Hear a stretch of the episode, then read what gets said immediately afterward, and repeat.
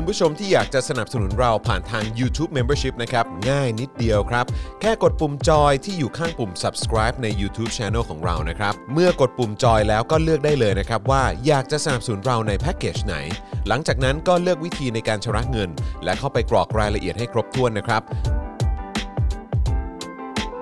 แล้วก็กดปุ่ม subscribe ครับแค่นี้คุณก็เป็น member ของ Spoke Dark TV แล้วครับสำหรับคุณผู้ชมที่อยากจะเป็น supporter ให้กับพวกเรานะครับ คลิกเข้าไปที่หน้าแฟนเพจของ Spoke Dark TV และรายการในเครือของเราครับ แล้วกดปุ่ม Become a supporter นะครับ หรือกดปุ่ม Support Now ใต้คลิปรายการของเราก็ได้นะครับ แล้วเข้าไปเลือกเลยนะครับว่าจะชำระเงินทางไหนครับ ไม่ว่าจะผ่านบัตรเครดิตเดบิตเครือข่ายโทรศัพท์มือถือหรือ Wallet ต่างๆ ก็ง่ายนิดเดียวนะครับพอคลิกเข้าไปแล้วนะครับก็อย่าลืมใส่ข้อมูลและรายละเอียดให้ครบถ้วนนะครับพอครบถ้วนวนแล้วก็กดปุ่ม subscribe ครับ แค่นี้คุณก็เป็น supporter ของ Spoke Dark TV แล้วครับ และเพื่อให้มั่นใจได้ว่าทุกท่านจะสามารถสนับสนุนเราได้อย่างต่อเนื่องในทุกๆเดือน โดยไม่หลุดจากการเป็นสมาชิก คุณผู้ชมสามารถเลือกสนับสนุนในช่องทางและแพ็กเกจที่ทุกท่านสะดวกที่สุดสำหรับการตัดบัญชีอัตโนมัติอย่างต่อเนื่องนะครับ เพื่อที่ Spoke Dark TV จะได้มีกำลังในการผลิตคอนเทนต์ดีๆ เพื่อคุณผู้ชมต่อไปครับ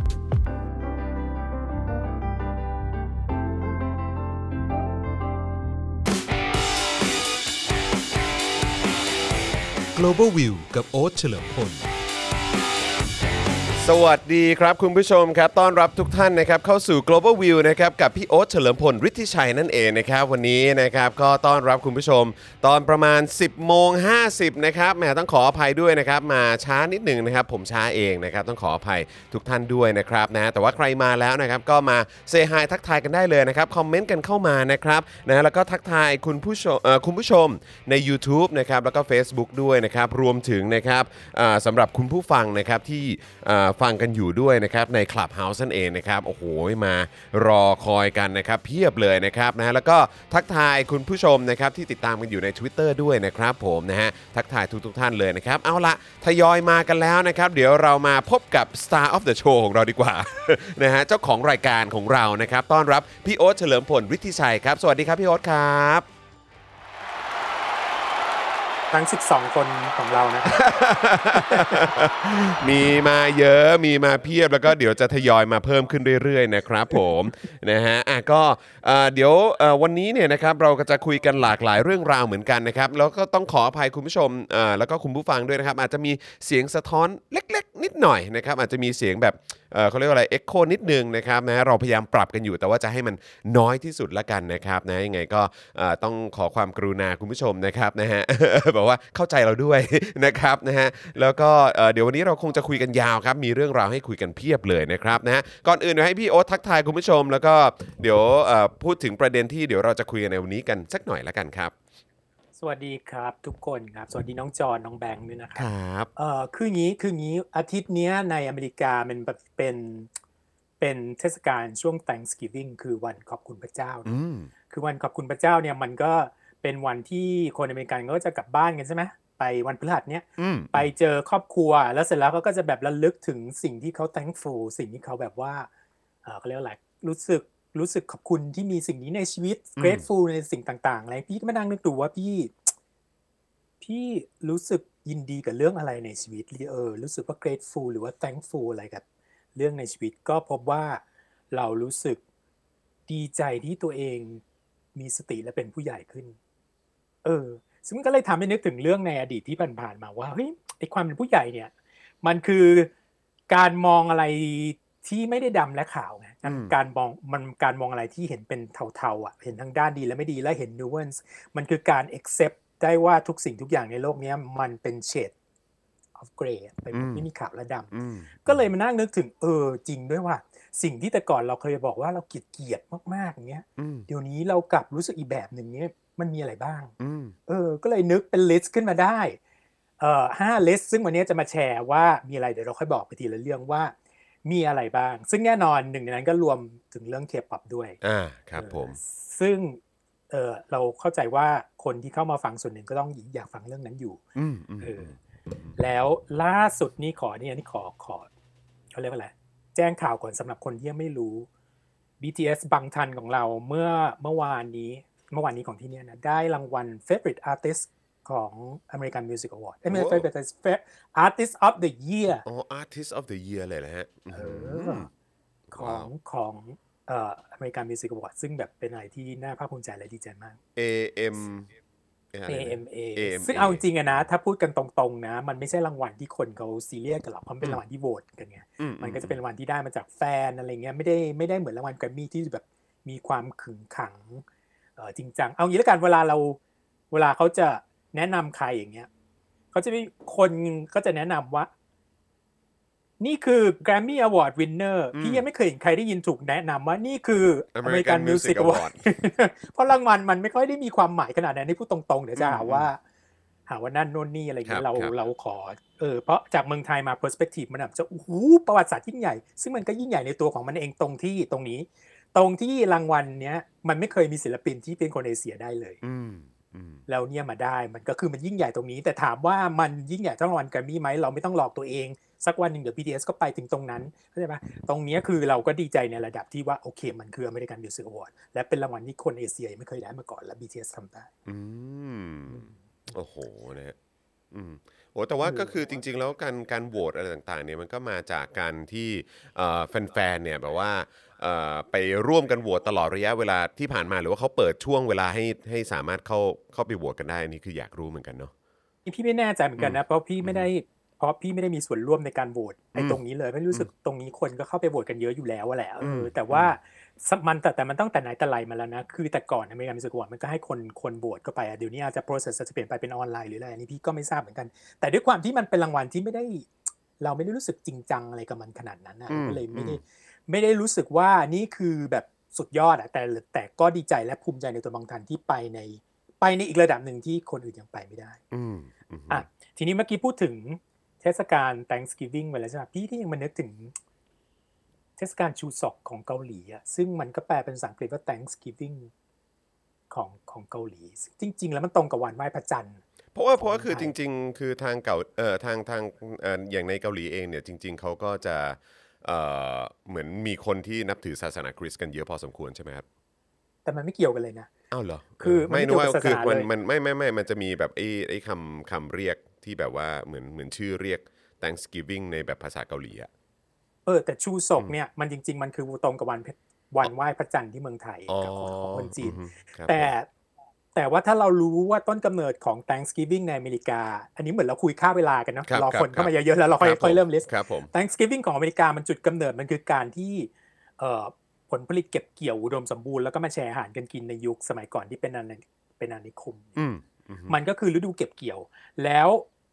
ชูศกอะมันก็คือเทศเทศกาลฉลองการเก็บเกี่ยวเหมือนกันอืมเขาก็เลยตั้งชื่อว่า Thanksgiving ของเกาหลีอ๋อซึ่งพี่ก็ตกใจตั้งนานว่าเอ๊ะมันึนกชูว่ามันชูศนึกกว่าได้ไงนึกว่าเกี่ยวข้องกับการที่เขาเป็นแบบอ๋อมีเป็นเป็นแบบว่า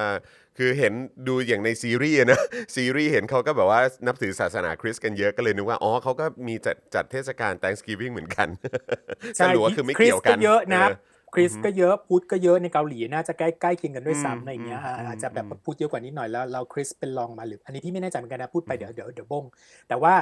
มันจะมีมันจะละไม่ไม่ไม่ไม่ไกลกันมากเท่าไหร่อะแต่คริสจำนวนเยอะมากจริง ๆ แต่ว่า Thanksgiving อันเนี้ยไม่เกี่ยวอะไรกับพระเจ้าเลยมันคือการการฉลองฤดูเก็บเกี่ยวอ่าอ่าซึ่งครับมันผต้นกำเนิดอะมันก็คล้าย ๆ กันตรงที่ว่าฉลองฤดูเก็บเกี่ยวอืมเหมือนกันอืมอืมอืมเออนั่นคือคือชูสง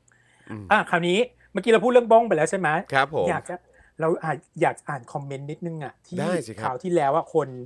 คนส่งมาให้อะแล้ว เหมือนแบบว่าเขาว่าพี่อะเออขอโทษมากเกินไปเอาล่ะเออขอโทษเรื่องอะไรอะเดี๋ยวจะอ่านให้ฟังคุณชื่อคุณสุราษฎร์หรือคุณสุรัตน์เนี่ยนะอือฮึชอบเนื้อหาที่นำเสนอมากครับ แต่ดูมาหลายเทปคอมเมนต์หน่อยนะครับ เข้าใจว่าเราอยู่ในโลกที่อำนาจ PC มันกำลังกระแสสูง แต่ช่วยลดการพูดออกตัวเพราะกลัว PC ได้ไหมครับ ถ้าไม่สบายใจหรือแค่พูดตอนเปิดเทปได้ไหมครับ ประเด็นคือถ้าคนมันเป็น e e ลูกเอ่อถ้าคนมันเป็นลูก e อ่อนไหวหรือข้าง PC จริง ๆ จะดูยังไงคนแบบนั้นก็หามุมมาโจมตีอยู่ดีอ่าที่อ่านให้ฟังเนี่ยเพราะว่าเราแอบเห็นด้วย คือที่เรา ที่เรากลัวบ้งมากเทปที่แล้วเพราะกับระเบิดมันเยอะมากพูดเรื่องการทำแท้งพูดอะไรเราก็เลยแบบกลัวใช่ไหมเราก็เลยออกตัวหนักมาก เพราะว่า เพราะว่ามันเป็นสิ่งที่เราเรากลัวกลัวบ้งอะซึ่งตอนนี้เราก็ยังกลัวบ้งอยู่แต่เอาละเราจะเราจะเขาเรียกว่าอะไรรับฟังความคิดเห็นของคุณสุสุราชหรือสุรัตน์เนี่ยอืมแล้วจะขอโทษตอนต้นทีเดียวพอ แล้วเราจะไม่ขอโทษอีกแล้วโอเคเพราะว่าเพราะว่าคือ คือคนชอบให้เราไลฟ์ใช่ไหมเพราะอยากได้ฟังความคิดเห็นที่แท้จริงของเรา แต่พอเราพูดความคิดเห็นที่แท้จริงของเราก็มาตามด่าเราอีกแล้วเราก็เราก็กลัว เหมือนกับเออเทปที่เรามีคนดูเยอะที่สุดของพี่มันคืออีเตมอนคลาสอะอืมแล้วพี่ก็หลุดปากพูดอะไรที่ไม่พีซีออกไป เสร็จแล้วพี่ก็โดนโจมตีใช่ไหมมันก็หลอกหลอนพี่มาพอสมควรตรงนั้น แต่โอเคเอาล่ะ เราว่า เราว่าเราเอาตามนี้ดีกว่าคือ เราขอโทษล่วงหน้าว่าถ้าเราบ้งอะไรไปนะ เราขอโทษไปด้วย แล้วเราจะไปแก้ตัวกันอีกทีอะไรก็หวังแต่ต่อไปนี้จะพยายามไม่ไม่พูดไปขอโทษไปแล้ว เราก็รู้สึกว่าไม่เป็นมันอึดอัดอยู่เหมือนกันน่ะ แต่เราก็กลัวว่าคนเดินสมัยนี้มันจะไปตัดท่อนนู่นท่อนนี้แล้วก็เอามาเบลมเราได้อะไรอย่างเงี้ยใช่ไหมอืมซึ่งจอห์นเองก็เคยโดนมาก่อนอย่างเงี้ยใช่ไหมครับแต่ถึงเวลานั้นจริง ๆ ก็แบบอย่างที่เขาบอกแหละเขาจะด่าเขาก็ด่าเราอืมอืมก็แก้ตัวไม่ได้อยู่ดีใช่ใช่ก็เลยก็โอเคเอาตามนั้นงั้นขอบคุณที่ ที่เมนเข้ามาด้วยนะครับ เข้าไปตามอ่านหมดเลยทุกอัน อืมเห็นไหมเพราะฉะนั้นก็คือแบบจริง ๆ แล้วติดตาม feedback นะอืมใช่ แล้วก็มีอัปเดตอีกนิดนึงก่อนที่เราจะเข้าเรื่อง คือคราวที่เราคุยกันเรื่องคิมคิมซอนโฮใช่ไหมครับเรื่องเอ่อที่เขาไปเหมือนกับว่าถูกกล่าวหาว่าอ่าอ่าอ่าบังคับแฟนให้ทำแท้งอะไรโน่นนี่ครับครับผครัลปรากฏว่าตอนนี้ไม่แบบโอ้โห พอมี Dispatch ออกมาแชร์แล้ว กลายเป็นว่าพลิกกลับเหมือนกับ คนส่วนหนึ่งเนี่ยให้อภัยเขาจริงอืมๆ หนังก็ได้กลับไปเล่นแล้วว้าวหนังนะอืมใช่หนังก็จะเริ่มถ่ายเดือนเดือนหน้านี่แหละอืมโฆษณาบางโฆษณาก็กลับมาแล้ว ซึ่งนี่อาจจะเป็นคัมแบ็กจากสแกนด a ลได้จริงๆนะซึ่งเป็นเรื่องที่ที่ไม่น่าเชื่ออีกอืมเพราะว่าเกาหลีปกติโหดหายากแบบใช่ไหมฮะเออเออแต่ตอนนี้กลายเป็นว่ากลายเป็นว่าเขาเขา semi comeback กันอย่าเรียกว่า comeback เต็มตัวแล้วกันเพราะบางรายการก็ยังไม่กลับไปอย่างเงี้ยแต่เราอืมรู้สึกโอ้ไม่น่าเชื่อปะว่าจะเป็นไปได้เรื่องแบบนี้ อันนี้ก็ก็อัปเดตตรงนั้น นิดหนึ่งอืมอ๋อแล้วมีอีกอันหนึ่งนะจอห์นครับไม่รู้ว่าพี่พลาดอะไรไปหรือเปล่านะพี่ฟัง Daily Topic ทุกวันอะครับแล้วเหมือนกับพี่กำลังรอฟังให้เธออ่านเรื่องข่าวของอดีตเจ้าหญิงมาโกะอ๋อ อันนั้นเราพูดเราพูดในเจาะข่าวตื้นไปครับอืมอ๋อใช่ครับแล้วมันก็ไม่เกิดขึ้นนี่ก็เลยแบบ เอ๊ะทำไมบอกอืมจะพูดแล้วมันเหมือนกับวันนี้ก็ไม่ไม่ทันอีกแล้ว ไม่พูดแล้วก็เลยก็ไม่ทันอีกแล้วก็ไม่พูดอะไรเงี้ยอ่าก็เลยใช่แบบว่าอยากจะพูดนิดนึงเพราะว่าได้ครับได้ครับอื มมันเกี่ยวกับนิวยอร์กเราก็เลย ใช่ เพราะเห็นเขาพูดมูฟไปที่นิวยอร์กด้วยอืมใช่ ไม่รู้ว่าจอห์นพูดไปในเจาะข่าวตื้นหรือยังพี่ยังไม่มีโอกาสได้ดูตอนนั้อืนมก็คือ เราต้องเรียกว่าลาทุนกระหม่อมเหรอสละละตำแหน่งแล้วอะไม่ตอนนี้ก็ก็เรียกก็เรียกคุณมาโกะไปเลยครับ ไม่เอาอะอยากเรียกทุนกระหม่อมรู้สึกมันได้ก็เห็เนี่ยภาพเนี่ยก็เนี่ยก็เราก็ยังแบบว่าติดนิสัยกันอย่างนี้ไงเออใช่ไหมคือมันเขาเห็นสภาพละดีไปแล้วก็ต้องคุณเรียกว่าเป็นกระหม่คุอณมมาโกะคุณมาโกะเออออ่าเพราะว่าคุณมาโกะขนาดลากกระโปรงลากกระเป๋า หรือใครอะไรก็ตามเขาก็ดูแลตัวเองหมดเลยใช่ไหมฮะอืมจอห์นเชื่อเหรอพี่ว่าเขาต้องแอบมีบาดิการ์ดอืม นึกจอนจอนจอนก็ยังนึกไม่ออกแต่ว่าก็คือแบบถ้าถ้าถ้าจะใช้แบบ เพราะว่าโอเคมันกำลังจะมีกฎหมายอันหนึงออกมาที่เขากำลังถกเถียงกันอยู่ว่าอะถ้าเกิดว่าสมมุติว่ามีเอ่อแบบอดีตสมาชิกของราชวงศ์ที่สละเอ่อเอ่อเขาเรียกว่าสละตำแหน่งออกไปใช่ไหมครับนะฮะแล้วก็แบบสามเอ้ยแล้วก็ไปไปแต่งงานมีครอบครัว แล้วถ้าสมมุติว่ามีลูกชายขึ้นมาเนี่ยไม่แน่เนี่ยเขาอาจจะให้เอ่อ เด็กชายคนนั้นเนี่ยมารับช่วงต่อในการเป็น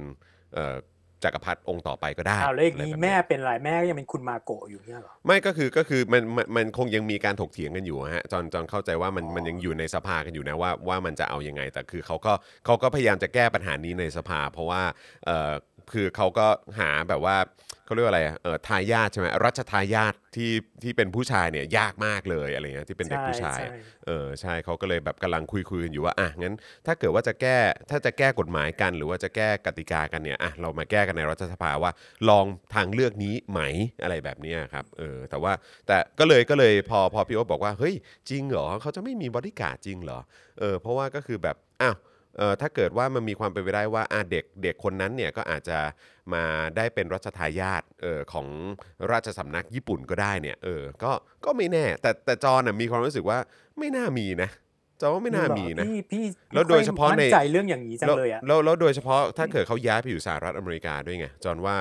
ก็มันก็น่าจะมีประเด็นในเรื่องของการแบบเออส่งคนไปประกบไปอะไรอย่างนี้มันจะโอเคหรือเปล่าอะไรเงี้ย อะเอออัอันนี้อืมบอกตรงๆว่าเป็นการเดาล้วนๆใช่เพราะใช่เพราะเราไม่มีข้อใช่เพราะเราไม่มีข้อมูลครับผมแต่ว่าไอ้ที่พูดได้จริง ๆ เลยคืออย่างนี้อืมคือด้วยมันความที่มันเกี่ยวกับนิวยอร์กใช่ไหมเราอ่านอือฮึข่าวทั้งประเทศไทยทั้งที่เนี่ยแหละโอ้โหโพสต์ได้อย่างทรงพระน่าสงสารตะเลงเต่งตุมมากแบบว่าอือฮึเออสละตำแหน่งแล้วไปอยู่อพาร์ตเมนต์หนึ่งห้องนอนในนิวยอร์กแต่แบบขอร้องไปดูอยู่กับอพาร์ตเมนต์อยู่ตรง Hell's Kitchen ค่าเช่าอะอย่างน้อยเนี่ยเดือนละ อย่างน้อยสามพันถึงห้าพันเหรียญเป็นว้าวอย่างต่ำหนึ่งห้องนอนนะอือฮึมันไม่ใช่ area ที่ถูกๆนะคืออฮึมันเป็น area ที่แบบดีมาก แล้วห้องนอนหนึ่งตรงคืนนึงคือถ้าเธอสามารถมีหนึ่งห้องนอนแล้วซื้อได้เนี่ย อย่างน้อยเนี่ยเป็นล้านแล้วอะอืมล้านเหรียญน่ะอืมคือต้องเป็นเศรษฐีถึงจะทำได้ มันไม่ใช่แบบโอ้โหทรงพระน่าสงสารอะไรขนาดนั้นซึ่งอืมตัวนี้อยากจะพูดเฉยๆเพราะว่า แต่ก็ยังติดเนอะทรงพระนาสงสารนามสารอะไรกันขนาดนั้นคนธรรมดาอย่างเงี้ยไม่ได้ถ้าเรียกเป็นคนธรรมดาจริงๆก็ต้องรวยอะต้องรวยพอสมควรต้องทำงานที่มีอาชีพเท่าไหร่ได้ถึงจะ afford เรนได้ในราคาสมมติเอาจริงมันไม่ใช่แค่สามพันเหรียญหรอกพี่ไปเช็คตึกนั้นมาแล้วได้เป็นโรคจิตนิดนึงเวลาเห็นที่อยู่คนในนิวยอร์กแล้ว เช็คดูค่าบ้านเมนตึกนั้นอะ ห้องนอนหนึ่งอะเกือบห้าพันโอ้โหคูณสามก็ไปดิอืม เท่าไหร่อะมแสนห้าใช่ไหมอย่างอืมน้อยต่ำๆแล้วแสนห้าอย่างเงี้ยถ้าเธอจะมีรายได้ที่แบบสมควรกับค่าอสังหาริมทรัพย์อะก็คือเธอต้องมีรายได้มากกว่านั้นอะสามเท่าหนึ่งในสามอะควรจะสเปนไปกับการเช่าบ้านใช่ป่ะอืมแปลว่าถ้าปกติจริง ๆ แล้วเนี่ยจะต้องมีรายได้อย่างน้อยอยู่ที่ประมาณ 15,000 เหรียญสหรัฐอย่างเงี้ยซซึ่งอันนี้ก็ต่อเดือนนะต่อปีก็คูณ 12 เข้าไปอย่างเงี้ยซึ่งจริง ๆ ทนายมันก็ทำได้แต่ว่า สามีเขาก็ยังสอบบาร์ไม่ผ่านยังไม่ได้เป็นทนายอย่างเงี้ยก็ไม่รู้ว่าเอาเงินมาจากไหนแหละ แต่ว่าจะบอกว่าโอ้โหคือสำหรับสำหรับคนที่เป็นเจ้าหญิงมาก่อนมันก็คงตกกระป๋องนิดนึงอะแต่สำหรับคนธรรมดานี่ถือว่าต้องมีอันจะกินพอสมควรถึงจะไปอยู่ตรงนั้นได้อะไรอย่างเงี้ยนี่นี่คือคืออยากจะพูดไปพื้นๆเพราะอืมเพราะมันเกี่ยวข้องกันอืมเออแต่ว่าก็คือไอ้ที่ที่พูดในเจอข่าวตื้นมันก็น่าสนใจนะคือว่าตอนที่เขาอยู่ในอืมเหมือนยังคงปฏิบัติภารกิจในราชสำนักญี่ปุ่นเนี่ยก็คือแบบโหคนละ look เนี่ยพี่โอ๊ต คนละ look เลยอะ่ะคือแบบว่าชุดที่ใส่นี่คือแบบ คือนึกว่าเอาชุดไปยืมชุดควีนอลิซาเบธมาใส่หรืออะไรหรือเปล่าผมก็ไม่แน่ใจเข้าใจปะเออแต่พอแบบว่าพอออกจากการอยู่ในราชสำนักนั้น ซึ่งมันก็คงมีกฎกติกามีรูปแบบมี pattern มีอะไรต่างๆ ที่ค่อนข้าง fix พอสมควรอย่างเงี้ยแต่พอออกมาปุ๊บไอ้ภาพที่เราเห็นที่เขาอยู่ที่สนามบินนี่คือคนละเรื่องเลยนึกว่าแบบ AKB อะเข้าใจปะไปช็อป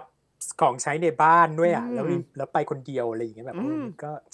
แต่ก็งั้นนะใจหนึ่งก็ยังไม่คิดว่าเขาคงจะปล่อยโดยไม่มีบริการไม่รู้เหมือนกันอะเราอะเราเราเดาอืมอืมอืมแต่อะนั่นก็เป็นเรื่องที่เกี่ยวกับนิวยอร์กนี่หนึ่งเลยพูดไว้อะอีกสองเรื่องแล้วเราจะไปเข้าเรื่องแล้วครับผมกับอัปเดตข่าวในในสหรัฐอเมริกานิดนึงอืมคือเมื่อต้นเดือนโนเวม ber ที่ผ่านมาเรามีเลือกตั้งอืมใช่ไหมเราก็ได้ นายกเทศมนตรีคนใหม่ของนิวยอร์กขึ้นมา ซึ่งจะเข้ามาดำรงตำแหน่งต้นปีหน้าคือเอ่อเอ่อเอริกาดัมส์ใช่ไหมอือฮึเอ่อเป็นคนแอฟริกันอเมริกันคนที่สองซึ่งได้ซึ่งได้ตำแหน่งนี้ในอืมในสหรัฐอเมริกา แล้วเขาก็เออจะพยายามแต่ก่อนเป็นตำรวจมาก่อนนี่นะเราเคยอ๋อเหรอฮะตอนเด็กๆเออตอนเด็กๆก็เคยร่วมแก๊งเออว้าวแล้วก็โดนตำรวจจับใช่โดนอืมตำรวจโดนตำรวจจับแล้วหลังจากนั้นชีวิตก็เปลี่ยนไปเพราะว่าตำรวจที่มาจับเนี่ยก็แบบว่า สร้างความประทับใจของเขาก็เลยใช้ชีวิตยาวนานมาเป็นตำรวจแล้วตอนหลังก็มาเป็นนักการเมืองมาเป็นเอ่อมาเป็น president ของโบโรในบรุกลินเนี่ยอืมเออหลังจากเป็นตำรวจแล้วก็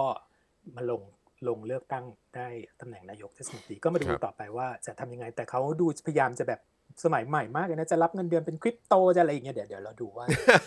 ว่าว่าจะไปถึงว่าไหนจะเป็นยังไงมเออเพราะท่าดีทีเหลวกันมาเยอะแล้วอืมพวกที่เข้ามาใหม่ๆนักการเมืองทุกคนนะพอได้ตำแหน่งใหม่ๆ ก็จะสัญญาไว้เยอะมากเดี๋ยวพอไปสักระยะหนึ่งก็จะโดนระบบมัน ดูดอะว่าเออเข้าไปจริงๆแล้วทำอะไรมากไม่ได้เพราะสหรัฐใช่อเมริการะบบการเมืองมันขัดกันไงอืมันจะมีคือมันในมีการในคานนิวยอร์กอำนาจเองกันเนอะอืมใช่เป็นการคานามาในนิวยอร์กเองเนี่ยมันมีนายกเทศมนตรีเสร็จแล้วมันก็มีสภาของในนิวยอร์กเองนะซึ่ง เป็นคนละบาดี้การถูกเลือกมันงั้นมันก็ต้องขัดกันอีกอย่างอืเงี้มยเอออืมอืมแล้วก็มีศาลในนิวยอร์กอย่างเงี้ยเพราะฉะนั้นครับมันก็เออเข้ามาจริงๆแล้วมันก็อาจจะทำอะไรไม่ได้เยอะขนาดนั้นอืมอืมอืมอืมอืมอืมอะอีกเรื่องหนึ่งคือตอนนี้ชีวิตมันกลับไปค่อนข้างจะปกติแล้ว พี่ก็ไปดูละครบรอดเวย์มาแล้วสองเรื่องโอเปร่าแล้วอีกหนึ่งเรื่องคือแต่ว่าแต่ว่าก็ performance ยังต้องใส่ต่ๆมาสได้ก์กันแล้วอยู่ใช่ไหมครับอึดอัดมากคือใส่ใส่หน้ากากดูอะตอนแรกตกใจนึกว่าทำไมอือฮึน้องต้องใส่หน้ากากดูแล้วทำไมรู้ป่ะ คือเขาดุมากกับการที่คนต้องใส่หน้ากาก คือแบบเอาลงมานิดเดียวก็จะแบบเอาไฟส่องให้ใส่เข้าไปในนี้ใส่เข้าไปในนี้โอ้โหน่ากลัวมากดุเป็นอุ๊ยจริงเป็นจังมากเลยคืออะคือถ้าถ้าถ้าคุณผู้ชมอาจจะนึกไม่ออกนะครับ ถ้าใครเคยไปดูแบบเอ่อเหมือนแบบ stand up comedy ของพี่โน้ตอุดมอย่างเงี้ยก็จะมีประเด็นแบบนี้เหมือนกันคือใครยกมือถือขึ้นมา เขาก็จะมีเหมือนแบบเป็นเลเซอร์ส่องมา ตรงนั้นนะบอกว่าเอ้ยให้เอามือถือลงให้เอามือถือลงเพราะว่าบางทีก็ไม่รู้ว่าถ่ายหรือเปล่าหรือว่าแบบหยิบมือถืออะไรขึ้นมาเล่นหรือเปล่าอะไรเงี้ยคือเขาจะทำอย่างนั้นเลยใช่เพราะฉะนั้นอันนี้ก็คงคล้ายๆกันก็คือว่าใครดึงลงมาใช่นิดนึงหรืออะไรแบบนี้เขาก็คงจะมีไฟส่องมาแล้วก็บอกว่าหยุดเดี๋ยวนี้คือคือมือถือที่นี่มันก็เป็นอยู่แล้วไงมันมันอืมห้าม แต่ว่าหน้ากากเนี่ยมันเป็นอะไรที่ยังใหม่อยู่ใช่ไหมแล้วทำไมรู้ป่ะสองชั่วโมงสามชั่วโมงโอเปร่าเนี่ยสามชั่วโมงอึดอัดมากอึดอัดมาก เพราะว่ามันคนมันเยอะอะครับใช่ไหมแล้วพครัอบเสร็จแล้วเราก็นั่งแบบโอ๊ยเอาลงมานิดนึงก็เดี๋ยวมาละอย่างเงี้ยอืมให้ให้เอาหน้ากากขึ้นอะไรเงี้ยอืมคือมันก็ยังไม่ได้ normal ซะทีเดียวขนาดอืมนั้นยังตอนนี้ยังต้องมีเรื่องการเอ่อใส่หน้ากากกันอยู่อย่างเงี้ยเอออืมเวลาไปออกไปในที่ที่ public อะไรเงี้ยทีแรกจะบอกเออแบบใส่ใส่เป็นเออเขาเรียกว่าอะไรเป็นหน้ากากผ้าไหมเผื่อจะเออเผื่อจะหายใจได้แบบว่าสะดวกมากยิ่งขึ้นไม่แน่มันอาจจะช่วยได้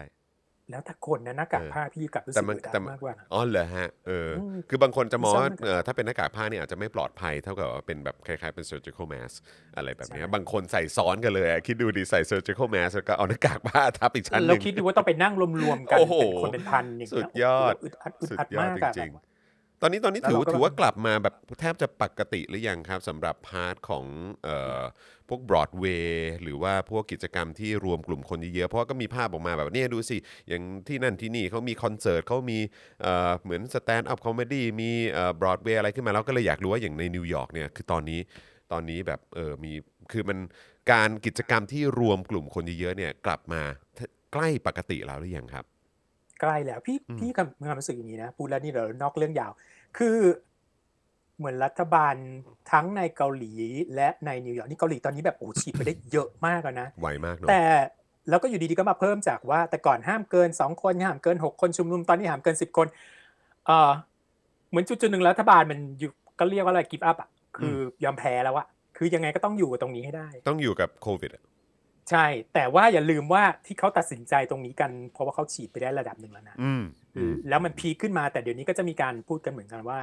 ที่มันพีคขึ้นมาใหม่มันอยู่ในกลุ่มของคนที่ไม่ได้ฉีดอ่าใช่ครับผมเออออืมส่วนพี่เนี่ยไป booster มาอีกแล้วแล้วหนึ่งตอนนี้เป็นไฟเซอร์แล้วเหมือนกันอืมอือืมมก็ก็จะไม่กลัวอะไรเท่าไหร่แต่แค่รู้สึกว่า จุดถึงจุดนี้แล้วว่าเขา give up คนที่จะส่วนหนึ่งไปละอืมเหมือนกันแล้วว่ามันมันแล้วเราก็ถึง ฉีดกันได้ถึงระดับนี้แล้วทำอะไรไม่ได้อีกแล้ว เราต้องเริ่มใช้ชีวิตกันแล้วอืมแล้วใครจะติดก็ต้องติดเสี่ยงติดไป แต่ว่าคนที่ฉีดแล้วติดก็น้อยมากนะที่เสียชีวิตเนี่ยมันก็จะไม่รุนแรงอืมอืมอืมคือมันก็ช่วยได้ แล้วอีกอย่างคือตอนนี้สิ่งที่กำลังจะมาแล้วก็คือพวกยาทานใช่ไหมครับนะฮะใช่ซึ่งก็ใช่ซึ่งก็น่าจะช่วยมาเสริมตรงจุดนี้ได้ด้วยเหมือนกัน แล้วก็หวังว่า anti vax ทั้งหลายจะยอมทานยาเหล่านี้นะ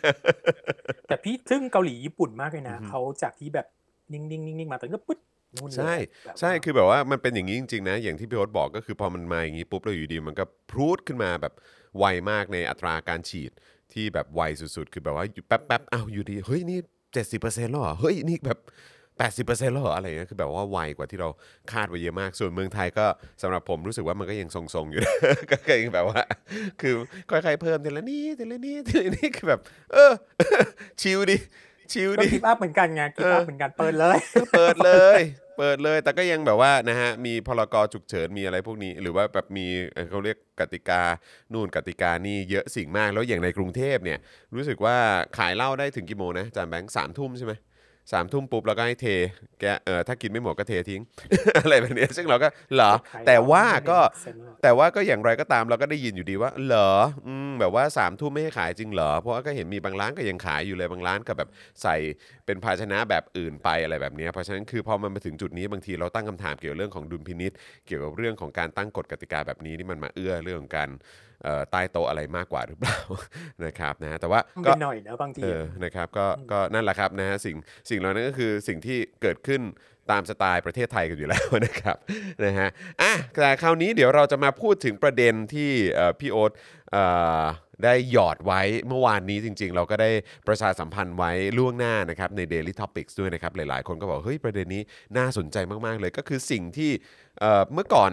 ต้องเราเราจะใช้คำว่าอะไรเมื่อก่อนไม่ได้ชอบอะแต่ว่าตอนนี้ก็โอเคอะคือแบบว่าทัศนคติของเรากับสิ่งนั้นเปลี่ยนไปแล้ว กรณีแรกนี่ต้องเรียกว่าแต่ก่อนเกลียดเลยอะครับผมใช้คำว่าเกลียดเลยเหรอ เออเกลียดเกลียดมากเลยแต่ตอนนี้คือแบบชื่นชมกลับหน้ามือเป็นหลังมือว้าวซึ่งว้าวเอออืมอืมฮึเออซึ่งก็คือลีน่าจังลีน่าจัง นี่เราจะเริ่มกันด้วยลีน่าจังก่อนใช่ไหมเราเริ่มด้วยลีน่าจังก่อนเลยโอ้มีภาโอ้พประโหกอบเลยใช่ไหมตายแล้วภาพนี้นี่เราแบบว่าคุณแม่เออ คุณแม่แบบว่า ว้าวนะฮะ อันนี้สงสัยไม่ได้ผ่านแอปอะไรมั้งคุณแม่ ไม่นี่หน้าหน้าหน้าปกตินี่น่าหจปริกงติเออนะฮะก็จะบอกว่าพี่รู้จักลีน่าจังได้เนี่ย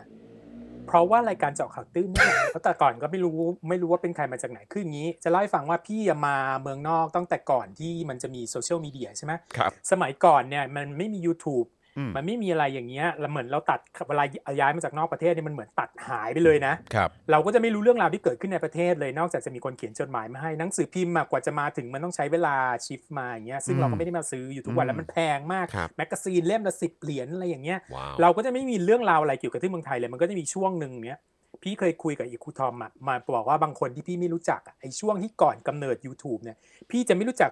ศิลปินหรือวัฒนธรรมอะไรเลยที่เมืองไทยตอนนั้นอืมเพราะมันมาไม่ถึงที่ครันี่บเราก็จะไม่รู้เรื่อง แต่พอมันมี YouTube ขึ้นแล้วปุ๊บเนี่ยมันทำให้เรารู้ แล้วช่วงนั้นน่ะช่วงแรก ๆ ที่เพิ่งมี YouTube ไงใช่ไหม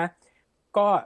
ดูรายการเจาะข่าวตื้น ซึ่งตอนนั้นไม่รู้ด้วยว่าจอห์นน่ะเป็นน้องของโรซี่เป็นน้องเพื่อนอือฮึเออ ก็เดินเข้าไปดูใช่ไหมโอ้ยคนนี้ใครหล่อดีก็ไปดูแล้วแบบอ๋อไปไปมาเฮ้ยรายการนี้มีสาระดีมากอะไรเงี้ย ก็แล้วไม่ช้าไม่นานก็มีเรื่องทะเลาะกับลีน่าจัง แล้วก็เขาก็เอามาด่าแบบหยาบคายมากพี่รับไม่ได้คือหนึ่งหยาบคายสองทำให้ทำให้เขาเรียกอะไร ระดับของการสื่อสารนะต่ำลงไปมาก เออ แล้วก็แบบทำไมจะต้องพูดขนาดนี้อะไรอย่างเงี้ยนี่เอาเอาเออสามารถแบบว่าเดี๋ยวนี้เขาพูดกันอย่างนี้แล้วหรือเมืองไทยตอนนั้นคิดอย่างนี้จริงๆนะแบบ คือนึกจะพูดอะไรก็พูดอะใช้คำหยาบ แล้วก็นั่งอยู่ในสตูดิโอแล้วก็พูดนู่นพูดนี่จนจนเราแบบว่าอะไรของเขาวะเนี่ยแบบว่าตอนนั้นเกลียดมากด่าลง Twitter เลยอะเออฮะเออแต่ฮะพอนานๆเข้านานๆเข้าเว้ยเริ่มฟังจริงๆนะแบบเอ๊ะ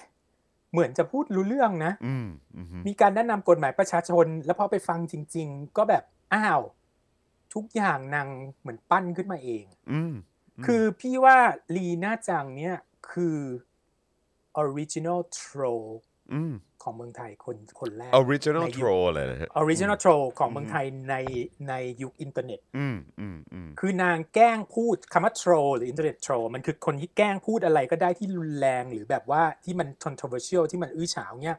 ให้คนอื่นเขาพูดถึงเราอะแล้วเราก็จะดังขึ้นมาอืมอืมมเออ แล้วในที่สุดแล้วเราก็เอาไปทำอย่างอื่นต่อได้อย่างเงี้ยอืมซึ่งต่อไปยอดฟังได้เรื่องที่เขาอืมใช่หรืออมไปฟังเรื่องเขาสื่อจริงๆหลังๆอะดูดีเรื่องเขาไม่ใช่คนไม่มีความรู้ด้วยเขาเขาอืมพูดถึงเรื่องการปกการเมืองการปกครองอะไรเงี้ยมฮึในขณะเดียวกันมันก็มีคลิปขำๆให้เราดู เช่นแบบมันมีสองสามอันที่พี่ดูแล้วพี่แบบนั่งจีเนียสหรือเปล่าเนี่ยอืมฮึมีอันนึงตอนที่เขาไปช่วยเด็กในหมูป่าในถ้ำกันใช่ไหมอืมอืมซึ่งตอนนั้นทุกคนซีเรียสมาก นางก็ลีน่าจังบุกถ้ำช่วยหมูป่า ซึ่งถ้ำอะไรก็ไม่รู้แล้วก็เข้าไปในถ้ำไปแบบเย้ยวๆกับเด็ก ๆอะไรอย่างเงี้ย ซึ่งคนด่ากันเลย เยอะมากแต่เราดูแล้วเรารู้สึกว่า เฮ้ยมันก็กล้าทำเนาะตอนเนี้ย แล้วเสร็จแล้วเขาก็แบบก็ขายเครียดเดีอะแล้วคนก็เข้าไปแกล้งเขาว่าเราดูแล้วขำอะคุณเออคุณพี่อยู่จังหวัดอะไรกะ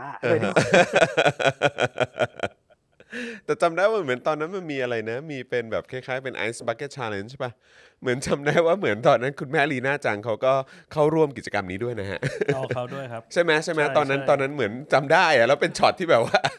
คุณแม่ ถ้าเกิดคุณแม่ไม่ไหวเนี่ยก็ ไม่ต้องก็ได้มันหนาว ไม่แล้วบางทีก็คลิปไลฟ์เขาอะก็ไม่ได้มีอะไรที่มีสาระเลยนะ เออแต่ก็อดเออดูไม่ได้ เช่น เอ่อตอนนั้นเจฟไฝ่ดัง ๆเขาก็จะทำไข่เจียวปูใช่ไหมอืมอืมอืมเมื่อมาจากไข่เจียวปูพยายามทำอย่างนั้นนะปรากฏปูเหม็นมากแล้วแบบไข่เละเอ้าเปลี่ยนไปทำข้าวผัดแทนแล้วก็ทำข้าวผัดแล้วก็มานั่งกินอย่างเงี้ย ก็เราก็แฟ c ิเนตกับเออชีวิตผู้หญิงคนนี้รู้สึกว่าเป็น พอเราพอเรารู้ว่าเขาเป็นโทรปุ๊บเนี่ยเราเปลี่ยนมุมเลยนะอืมเรากลับอืมรู้สึกว่าเขาฉลาดมากที่จะเป็นโทรแล้วก็ มาพุชเรื่องอื่นแทนเนี่ยอืมแต่ทีเนี้ยคนจะมองเห็นแล้วแล้วสื่อที่เขาจะสื่อออกไปมันมันไปถึงตรงนั้นหรือเปล่าอันนี้เราไม่แน่ใจเหมือนกันนะอืมแต่ที่แน่ๆคือเรามีความรู้สึกว่าเขาไม่ใช่คนโง่ แล้วสิ่งที่เขาทำออกมาตอนแรกๆอย่างเมื่อตอนด่าจอนอย่างเงี้ยอืมแล้วก็เสร็จแล้วก็แบบว่ามันก็รอนะอะไรอย่างเงี้ยแล้วก็แบบเนี้ย จ้างเท่าไหร่นะสามสามพันสามบ้งสามสามหมื่นสามหมื่สานมหมื่นต่อเดือนนะคุณแม่พร้อม ตอนนั้นคุณแม่พร้อมจะจ้างผมเดือนละสามหมื่นให้ไปร่วมงานกับคุณแม่โอ้เออว่ะตอใช่นนั้นเราคิดว่าเขาพูดจริงใช่ตอนตอนนี้เราไม่คิดเลยตอนนี้เราคิดว่าเขาเป็นอัจฉริยะอะเรารู้แบบนางนางพูดอย่างนั้นนางรู้ตัวว่านางทำอะไรอยู่เออแล้วใช่คนที่นางใช่ใช่นางก็จะบอกเสมอๆว่าคนที่นางด่าก็จะดังทุกคนอืมใช่เออ แล้วพอด่าเรื่องการเมืองนี่นะเป๊ะแทบเกือบจะทุกอันนะมันก็อืมมีบางเรื่องที่เราไม่เห็นด้วยกับเขานะ แต่ไอ้เรื่องแบบว่าต่อต้านเผด็จการอะไรนี่คุณแม่เขาก็ไม่เป็นรเขาองเคลียร์ใครนะเขาว้เคลียร์ออใช่ครับใช่ครับเออแล้วกล้าด่าด้วยกล้าสู้กล้าลุยอย่างเงี้ยกล้าเราชนแบบว่ากล้าชนอยากมอบโล่ให้เลยในบางในบางเรื่องอะอืมอืมอีกมุมหนึ่งก็คือเขาจะโอเ n นมากกับเรื่อง sexuality ซึ่งตรงนี้คนอาจจะมองไม่เห็นนะ พี่รู้สึกว่ามันเป็นอะไรที่ empowering พอสมควรนะ อาจจะมองว่าอะพี่เวอร์หรือเปล่าเขาแค่ลามกจากเปรตพี่ว่าการที่ผู้หญิงอายุเยอะคนหนึ่งจะมาพูดเรื่อง เซ็กได้อย่างเปิดเผยอย่างเงี้ย โดยที่ไม่ไม่รู้สึกอับอายเนี่ยมันเป็นเรื่องอะไรที่ปลดแอกมากพอสมควรเลยนะมเออมมเออมแล้วส่วนนี้เราก็แบบเอ้ยมีแต่หลังๆเนี่ยอะไรกลายเป็นแบบจากที่เกลียดแบบเข้ากระดูกดำเนี่ยตอนนี้ก็กลายเป็นแบบเข้าไส้ไปแล้วแล้วดูดิเดี๋ยวนี้ทุกคนหยาบคายกันหมดเลยอืมก็พูดอืมอย่าไว้อย่างงู้นอย่างนี้ ตัวพี่อะตัวพี่ไม่โอเคนะ การหยาบคายอะเราไม่ใช่ทุกเทรนมาอย่างนั้นคืออย่างนี้คืออย่างนี้พูดนิดนึง ความหยาบคายในชีวิตพี่อะเราโตมากับสิ่งเหล่านั้นอยู่แล้วว่าอืมอืมไปตลาดเราก็ได้ยินอยู่แล้วอะพอโตมาแล้ว เราไม่อยากพูดหยาบออกสื่ออะอืมใช่ไหมอืมแต่ลีน่าจังเนี่ยเป็นยุคแรกๆเลยเรารู้สึกหยาบคายนะแต่เดี๋ยวนี้แม่งใครก็หยาบอะดูดิเหมือนแบบเขามีคลิปอันนึงที่เอาประมาณสี่คนที่เป็น social influencer มา mix รวมกันอ๋อเป็นจำได้เป็นจำได้ mashup และยีดาอ่าฮะดาดาคือทุกคนหยาบคายหมดเลย ไม่ได้แปลว่าเขาเป็นคนไม่ดีอือฮึหรือว่าไม่ได้แปลว่าเขาไม่มีพอยนะ แต่ทุกคนหยาบคายหมดเลยอืมแล้วอย่างนี้เราจะพูดได้ไหมว่านางคือ trailblazer เป็นอืมผู้นำทางเป็นด้า นเป็นคนทรนเปิดแท้ทางจริเป็นคนเออพี่ถาง ถางเส้นทาง อืม ถ้าสวรรค์มีตาวันหนึ่งอะเราจะกลับไปมองลีน่าจังว่าเป็นคนที่แบบว่าลุยอะไรอย่างนี้มาก่อนใครเพื่อนเลยนะเอาจริงอืมๆโอเคอาจจะเราอาจจะไม่ให้เครดิต เราอาจจะให้เครดิตเยอะมากไปหรือไม่เรายังไม่รู้นะ แต่อืมในความรู้สึกพี่มีความรู้สึกว่าเราเห็นคนแรกที่หยาบคายขนาดเนี้ยแล้วดังดังขนาดเนี้ยก็คือเขาถูกป่ะอืมเราเห็นผู้หญิงที่ออกมาโอเปนทางด้าน เซ็กชวลอันยกพี่แขกไว้คนหนึ่งแล้วกันนะนางก็โอเปนมากใช่ไหมอืมแต่ในระดับที่แบบแมสแล้วตลาดตลาดชาวบ้านชาวบ้านฟังได้เนี่ยอืมก็มีเจลีน่าจังอืมเฮ้ยเรียกเจเอ้ยคุณแม่ลีน่าจังเลยแต่เขาจริง ๆเขาก็ถือว่าเป็นเขาเขาก็เป็น business woman ใช่ไหม เออใช่ไหมฮะก็คือเขาเคเขายประสบความสำเร็จอย่างสูงมากใช่ในทางด้าน business ใช่อ่าใช่ เพราะฉะนั้นก็คือคนคนที่คนที่ประสบความสำเร็จในด้านธุรกิจแบบนี้ ก็มีความเป็นไปได้สูงมากที่จะมีแบบเหมือนเขาเรียกว่าแนวคิดที่แบบว่าเอ้ยแบบจะเล่นการตลาดอะไรยังไงบ้างอะไรแบบนี้จอห์นคิดว่าเขาเขาเขาน่าจะมีไอเดียตรงจุดนั้นอยู่แล้วเขาก็ทำออกมาได้ได้ได้ดีในสไตล์ของเขาเป็นไปได้สูงมากแต่อีกส่วนหนึ่งนะก็คือ เราไม่รู้ว่าเขาพูดอะไรจริงไม่จริงเพราะเขาเป็นอินเทอร์เน็ตอินเทอร์เน็ต troll อันนี้ต้องต้องพูดไว้เลยก็จริงเราต้องยั้งตัวเองก็จริงไว้นิดนึงครับบางทีครับก็บอกเนี่ย ตึกฉันกี่ล้านอะไรก็ว่าไปอืมไฟฉันเนี่ยสามร้อยล้านอะไรก็ไม่รู้เราไม่มีทางรู้ไงเออเออออเราไม่มีทางรู้มันต้องมีมูลค่าแหละสตูดิโอครับที่เขาสร้างมานี่มันต้องมีมูลค่าครับตึกที่เขามีต้องมีมูลค่าอยู่แล้ว แต่อย่าลืมว่าพอเขาเป็นอินเทอร์เน็ต troll troll ปุ๊บเนี่ยข้อเสียมันก็คือไอ้เรื่องแบบนี้บางทีเราไม่รู้ว่ามันเป็นจริงหรือไม่จริงอืมซึ่งเอาตรงนั้นจริงอะมันก็ไม่เกี่ยวกับสิ่งที่เราพูดอยู่แล้วล่ะอืมเพราะสิ่งที่เราพูดคือเราชื่นชมเขาในที่สิ่งที่เขาเป็นอินเทอร์เน็ต troll เจ้าแรกๆอะอืมแล้วเป็นอินเทอร์เน็ต troll ที่ในที่สุดแล้วอะมี message ไม่ได้แค่มาแล้วแบบว่าใช่ให้เราขำๆแล้วจบใช่ไปใช่จริงครับจริงครับ ก็ตอนนั้นวิธีการรับมือคุณแม่ลีน่าจังก็คือด้วยการจุดธูปหนึ่งดอกนะครับ แล้วก็แล้วก็กราบขอขออภัยคุณแม่ออกออกจอ ในวันดูอยู่ในตอนนั้นวันรุ่งขึ้นทันทีขำมากเอออืมแต่เนี้ยด้วยความที่เขาเป็นโทรอะเราก็ไม่กล้าที่จะแบบ ไปสัมภาษณ์เขาจริงๆอะเข้าใจปะอือฮึไม่รู้ว่าเอาจริงๆแล้วแล้วยังไงอะอืมเออแต่พี่ก็เคยไปดูสัมภาษณ์ชีวิตเขาที่เขาดูแบบร้องไห้ร้องห่มอะไรเงี้ยแต่อีกนั่นอีกอีกนั่นแหละ ด้วยความที่เขาเป็นอินเทอร์เน็ตโทรไงเราก็ไม่รู้ว่าส่วนไหนคือเรื่องจริงส่วนไหนคือเรื่องไม่จริงอะไรเงี้ยแบบเลี้ยงผู้ชายหมดไปเป็นล้านอะไรเงี้ยคือฟังแล้วมันตลกอะแต่เราไม่รู้ว่าจริงหรือไม่จริงเออฮะอืมแต่พอยที่เราเก็ตคือ คือนั่นแหละ คือนางเป็นโชว์และนางมีเมสเซจและและนางก็ liberate ตัวเองได้อืม จริงครับจริงครับแล้วก็จริงๆลุกลุกของของเอ่อลีน่าจังในวันนี้กับในช่วงแรก ๆที่ที่เราได้เห็นอะไรแบบเนี้ยผมว่าก็เอาตรงๆ ตามความรู้สึกผมอะผมว่ามันมันเปลี่ยนไปเยอะนะ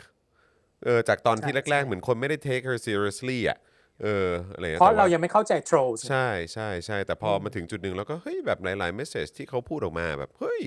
ไม่ธรรมดานะ เพราะฉะนั้นก็คือจริง ๆ แล้วก็อย่างที่พี่โอ๊ตบอกจริง ๆ ว่าอะแม้ว่าคือเขาอาจจะใช้ tac- tactic แบบคล้ายๆเป็น troll แบบนี้เนี่ย แต่ว่าจริง ๆ แล้วเขาก็มาพร้อมกับ message เหมือนกัน ใช่ใช่อย่าอย่าเขาเรียกว่าอะไรอย่าอย่ามองแต่ฉับฉวยมันมีแมสแต่แต่แต่ถ้ารับไม่ได้ก็รับไม่ได้นะนี่อืมพี่ไม่ได้บอกว่ามันเป็นรสนิยมที่คนคือคือมันครูดมากอะอือฮึบางบางทีเขาขายสบู่อย่างเงี้ยเคยอือฮึฟังสโลแกนเขาไหมอะฟังแล้วแบบ หยาบขายมากแต่ในจริงขอะณะเดียวกันพี่ก็อดแชร์ไม่ได้พี่ก็อดหัวเราะไม่ได้อะไรอย่างเงี้ย แต่มันไม่ใช่สำหรับทุกคนไงเข้าใจป่ะเราอ่าฮะคำพูดบางคำเราเป็น เราเป็นเกย์เรายังไม่กล้าพูดเลยอ่าอะฮะเออเออเข้าใจคุณแม่ในเมื่อพูดถึงอินเทอร์เน็ต troll แล้วขอ mention อีกคนหนึ่งนะครับซึ่งตรงนี้จะไม่เกี่ยวกับเมืองไทยเท่าไหร่นะ จะ mention แป๊บเดียวแล้วจะไปเลยเขาเป็นคนที่ controversial ในวงการเอ่อ ARMY และเคป๊อปอยู่เหมือนกันนะ มันคือเขาชื่อ Oli London พี่ว่าจอห์นจะไม่น่าจะยังไม่เคย Oli น่าจะยังไม่เคยแล้ว London แล้วแล้วบางคนก็จะไม่ชอบเขาเหมือนกันอือฮึคือเขาอะเป็นคนอังกฤษครับคนหนึ่งซึ่งเป็นฝรั่งนี่แหละผิวครับขาวใช่ไหมแต่ชอบ BTS มากแล้วเขาอะมีความใฝ่ฝันที่จะไปทำสัญญกรรมมาให้หน้าเหมือนคนให้หน้าเหมือนจิมินวง BTS อ่าซึ่ง เออ ซึ่งคนก็ด่ากันอ๋อจอ๋อมอ๋ออย่างโอเงี้ยเคแบบโอเคเอออ๋อเห็นรูปด่าแล้วกันจมแล้วเขาก็ไปไปแต่งงานกับเขาประกาศแต่งงานกับจิมมินที่ลาสเวกัสไปจดทะเบียนแต่งงาน แล้วตอนหลังเขามาออกมาคำเอาว่าเป็นอะไรรู้ไหมเอามาคำว่าเขาเขาว่าเป็น non binary Korean อือฮึคือเป็นคือเขาบอกเขาไปทำตาตีมาแล้ว ซึ่งก็ยังไม่ตีหรอกแต่เขาไปอืมทำตาให้เหมือนคนเกาหลีแล้วเขาบอกเขาว่าเขาว่าคำเอาว่าเป็นเกาหลีอืมเออบอกว่าในเมื่อถ้าทุกคนเอ่อสามารถ เปลี่ยนเปลี่ยนเพศตัวเองได้ transition ตัวเองจากชายเป็นหญิงหญิงเป็นชายได้เขาก็จะ trans trans ตัวเองอะให้ไปเป็นอีกชนชาติหนึ่งได้ ก็คือชนชาติเกาหลีเขาเลยบอกว่าเขาตอนเนี้ยเป็นเกาหลี โอ้โห คนด่ากันตึมอืมคนด่ากันตึมแต่ในที่สุดเขาก็ดังไปด้วยอะคนดูยอดวิวเป็นล้านอย่างเงี้ยเข้าใจไหมซึ่งตอนแรกพี่ก็เกลียดเขาเหมือนกันเกลียดมากเลยอะเพราะเราชอบจิมมินมากๆอยู่แล้วอะครับก็กลายเป็นเขาก็มาเล่นตรงเนี้ยจนเขาดังไปอะเราก็หลงตก พูดง่ายๆตกตกหลงกลเขาว่าไปดูเขาแล้วก็ด่าเขาว่า ใช้คำว่าหลงกลเลย ใช้คำว่าหลงกลเลยเพราะตอนแรกแบบมันจะบ้าเหรอวะมันเป็นคนขาวมันจะไปเปลี่ยนคนเอเชียได้ยังไงอ่าเป็นไปไม่ได้ เออ นี่นี่ผมส่งแล้วลิงก์ให้ให้อาจารย์แบงค์แล้วนะครับ ลองดูโปรไฟล์ไอเอจีอเขาได้อุ๊ยจริงๆนะอ่าไม่อยากให้เอารูปขึ้นเลยเอาเอาเอาที่เหรอไหนก็ได้แต่เอ้ยแต่ไม่ค่อยนิดนึงเพราะว่านิดนึงเออมันเหมือนมันไปให้มันไปให้ มันไปให้เวทีเขาอีก ซึ่งจะพูดตอนแรกพี่ยังคิดแล้วคิดอีกเลยนะว่าจะพูดถึงดีหรือเปล่า แต่ในอือฮึเมื่อเราพูดถึงโทรแล้วเราก็พูดถึงอีกตัวอย่างหนึ่งอะเอาแบบรีบๆแล้วไปเลยอะเพราะเราไม่อยากไปให้แสงเขามาก แต่คือก็เป็นเนี่ยตัวอย่างของโทรอีกโทรหนึ่งที่ที่ ในที่สุดเราก็ไปสนใจเขาเขาก็ดังอย่างเงี้ยอืมตกหลุมอืมเขาอีกแล้วอะแล้วที่สำคัญคือก็ไม่ได้มีเมสเซจอะไรมากมายขนาดนั้นเนี่ยอือฮึคือมันก็พอมีบ้างแต่แต่เอาจริงแล้วก็คือมาเกาะกระแส BTS แล้วเพื่อที่ตัวเองจะได้แบบโดนด่าด่าด่าแล้วดังขึ้นมาอืมทำให้ยอดวิวมีเป็นล้านอะอืมแล้วดูแล้วก็แบบเออแบบ cringe แบบว่าไม่ไม่น่าไปดูเลยอะไรอย่างเงี้ยอืมอืมแต่นี่แหละนี่คือเทคนิค troll เพราะฉะนั้นวันหลังเราเจอใครที่แบบมาในสไตล์เอ่อลีน่าจังมาในสไตล์ Oli London อย่างเงี้ย เราก็แหมนี่ดันไปโพสอินสตาแกรมเขาอีกคนเข้าไปตามอ๋อไม่ไม่ไม่ไม่แค่แค่เอาให้ดูว่าหน้าตาประมาณนี้นะเออเฉยๆครับคือผมเขาไม่ได้เหมือนจิมมินเลยแหละแต่เขาเออเคลมว่าเขาเขาเหมือนจิมมินมากอะไรอย่างเงี้ยอืมเออ anyway คือเราวันหลังเราก็อย่าไปหลงกลคนพวกนี้เราไปตามเขาดูดิคนตามเกือบครึ่งแสนพี่มีคนตามอยู่สามพันอย่างเงี้ยก็ดูคิดดูดิเหมือนวันหลังเราต้อง troll บ้างไหมใช่ไหมไม่แล้วแล้วเมื่อกี้มี comment เข้ามาด้วยครับพี่โอ๊ตครับ ก็คือบอกว่าว่าอยากถามพี่โอ๊ตว่าเส้นแบ่งระหว่างอินเทอร์เน็ต troll กับอะไรนะ กับคนเพ้อเจอร์แบบ Alex Jones เนี่ยคืออะไรครับ พี่ไม่คุ้นเคยกับอเล็กซ์โจน Alex Jones นี่เขาจะเป็นแบบที่เขาทำไอ้อะไรนะทำทำเหมือนช่องที่แบบแบบจะไงเดียแบบแปลกๆหน่อยปะอะไรวันนี้ยอืมมันก็คงจะอย่างนั้นแหละ มันแต่ว่าคือพี่มีความรู้สึกอย่างนี้อินinternet troll อะเอ่อ ในที่สุดแล้วอะเดี๋ยววันหนึ่งมันก็เผยคราบออกมาอืมมันไม่ช้าก็เร็วอะเราจะรู้อืมแต่ถ้าคนมันเผยเจอเนี่ยมันก็เผยเจอไปเรื่อยอะเพราะว่ามันหลอกคนเป็นอะไรยาวไม่ได้หรอก ดู Paris Hilton ท้ายที่สุดเห็นปะเราก็มาจับได้ว่าเขาแกล้งมาตลอดอืมอืมเออ แกล้งโง่อืมอย่างเงี้ยเพื่อที่จะได้ดัง ๆ อย่างเงี้ยเอออมมันก็จะในที่สุดเนี่ยมาในที่สุดเขาก็ทนไม่ได้แล้วก็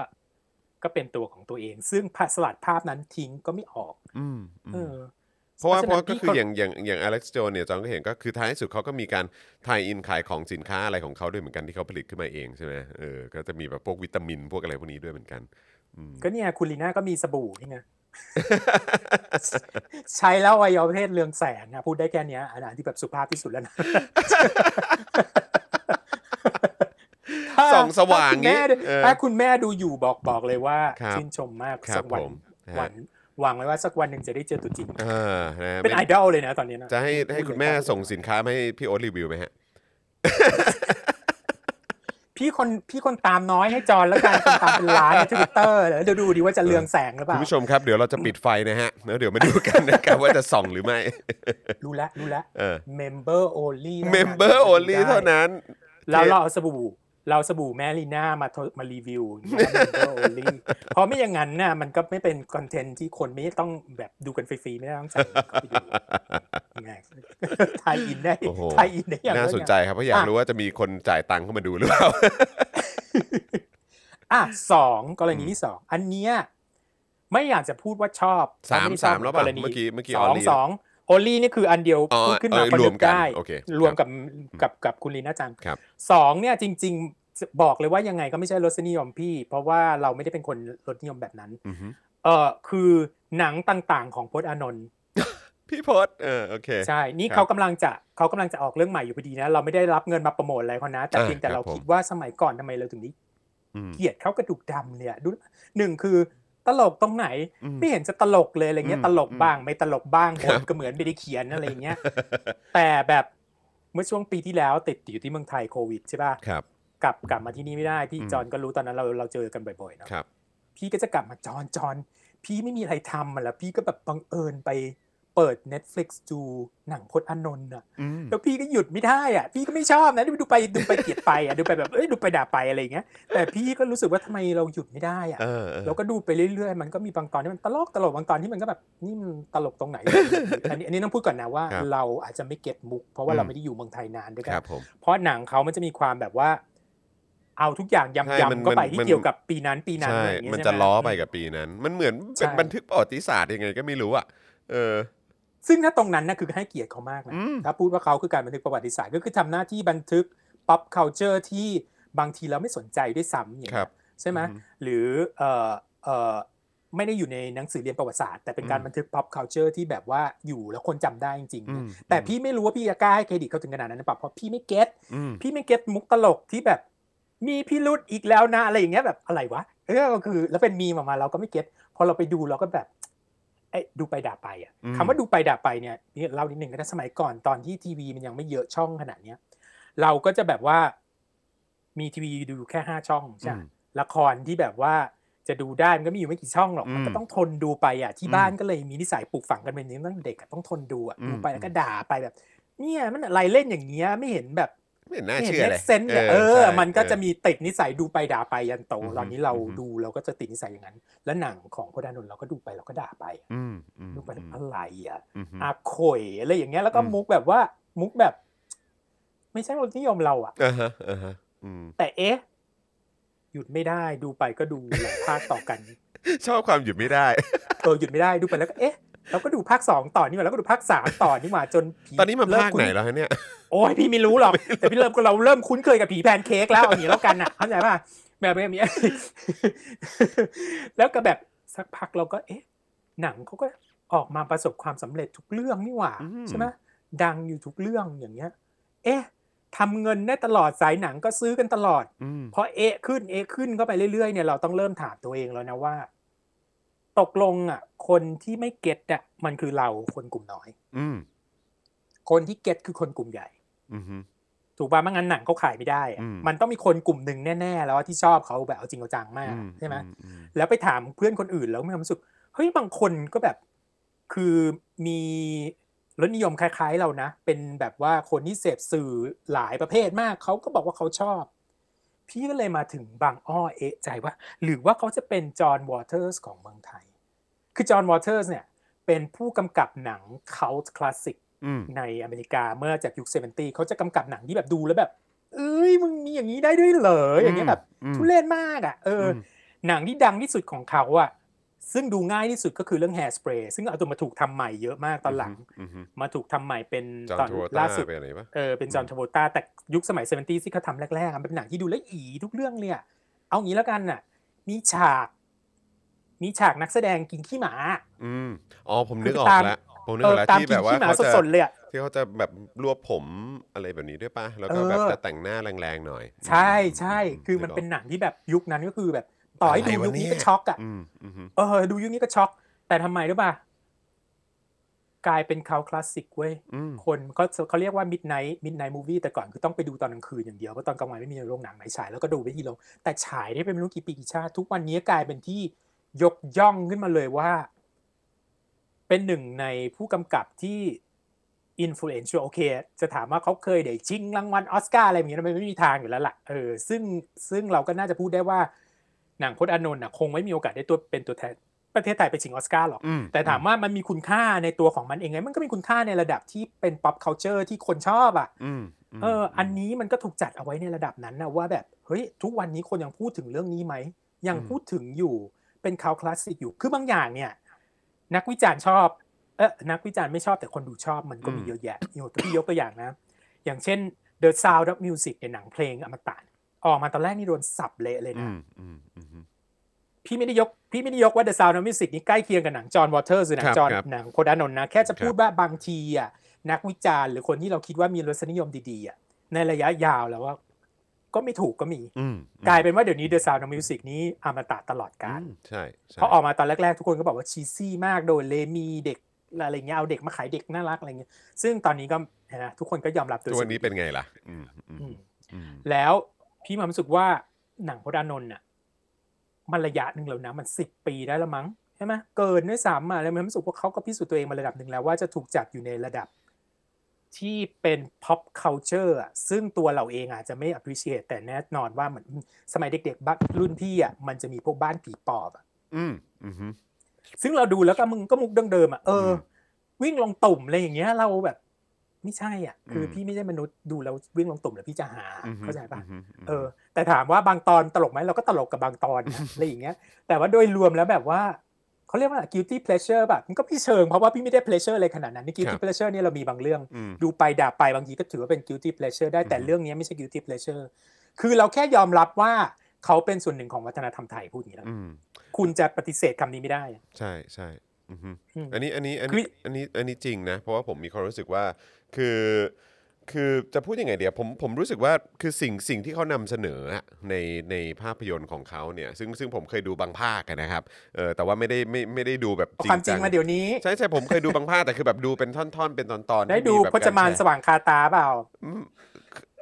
ไม่ไม่แน่ใจว่าอันนั้นคือ คืออันที่เราดูเปล่าวะเออแต่ว่าก็คือแบบแต่คือผมผมไม่ได้ดูทั้งตอนนะฮะผมก็ดูแบบเหมือนเวลามีเอามาฉายผมก็ดูบ้างอะไรแบบเนี้ยแต่ว่าก็คือแต่สิ่งแต่สิ่งที่ผมรู้สึกก็คือว่า เอออันนี้มันเป็นการสะท้อนถึงถึงสังคมไทยในในระดับหนึ่งเลยนะคือ คือไอ้สิ่งที่เขาหยิบยกขึ้นมาใส่ในหนังเนี่ยซึ่งมันเป็นสิ่งที่มันเกิดขึ้นในสังคมอะจริง ๆ แล้วมันเป็นมันเป็นมันเป็นมันมีปัญหาอะไรเยอะนะ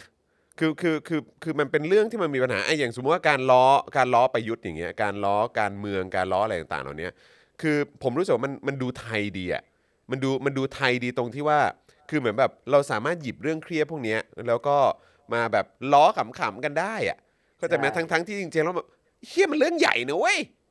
มันแบบมันเรื่องใหญ่คือแบบแต่ละอย่างที่เราที่เราหยิบมาล้อกันจริง ๆ มันเรื่องใหญ่แต่ว่าคือเขาสามารถเขาสามารถถ่ายทอดว่าเออ สำหรับคนไทยอะสามารถหยิบเรื่องอะไรพวกเนี้ยมาเป็นเรื่องเรื่องตลกได้ แล้วพอจอนนึกย้อนกลับไปก็คือ จริงๆก็เคยพูดในรายการหลายรอบแล้วล่ะครับเออว่าจริงๆแล้วผมเริ่ม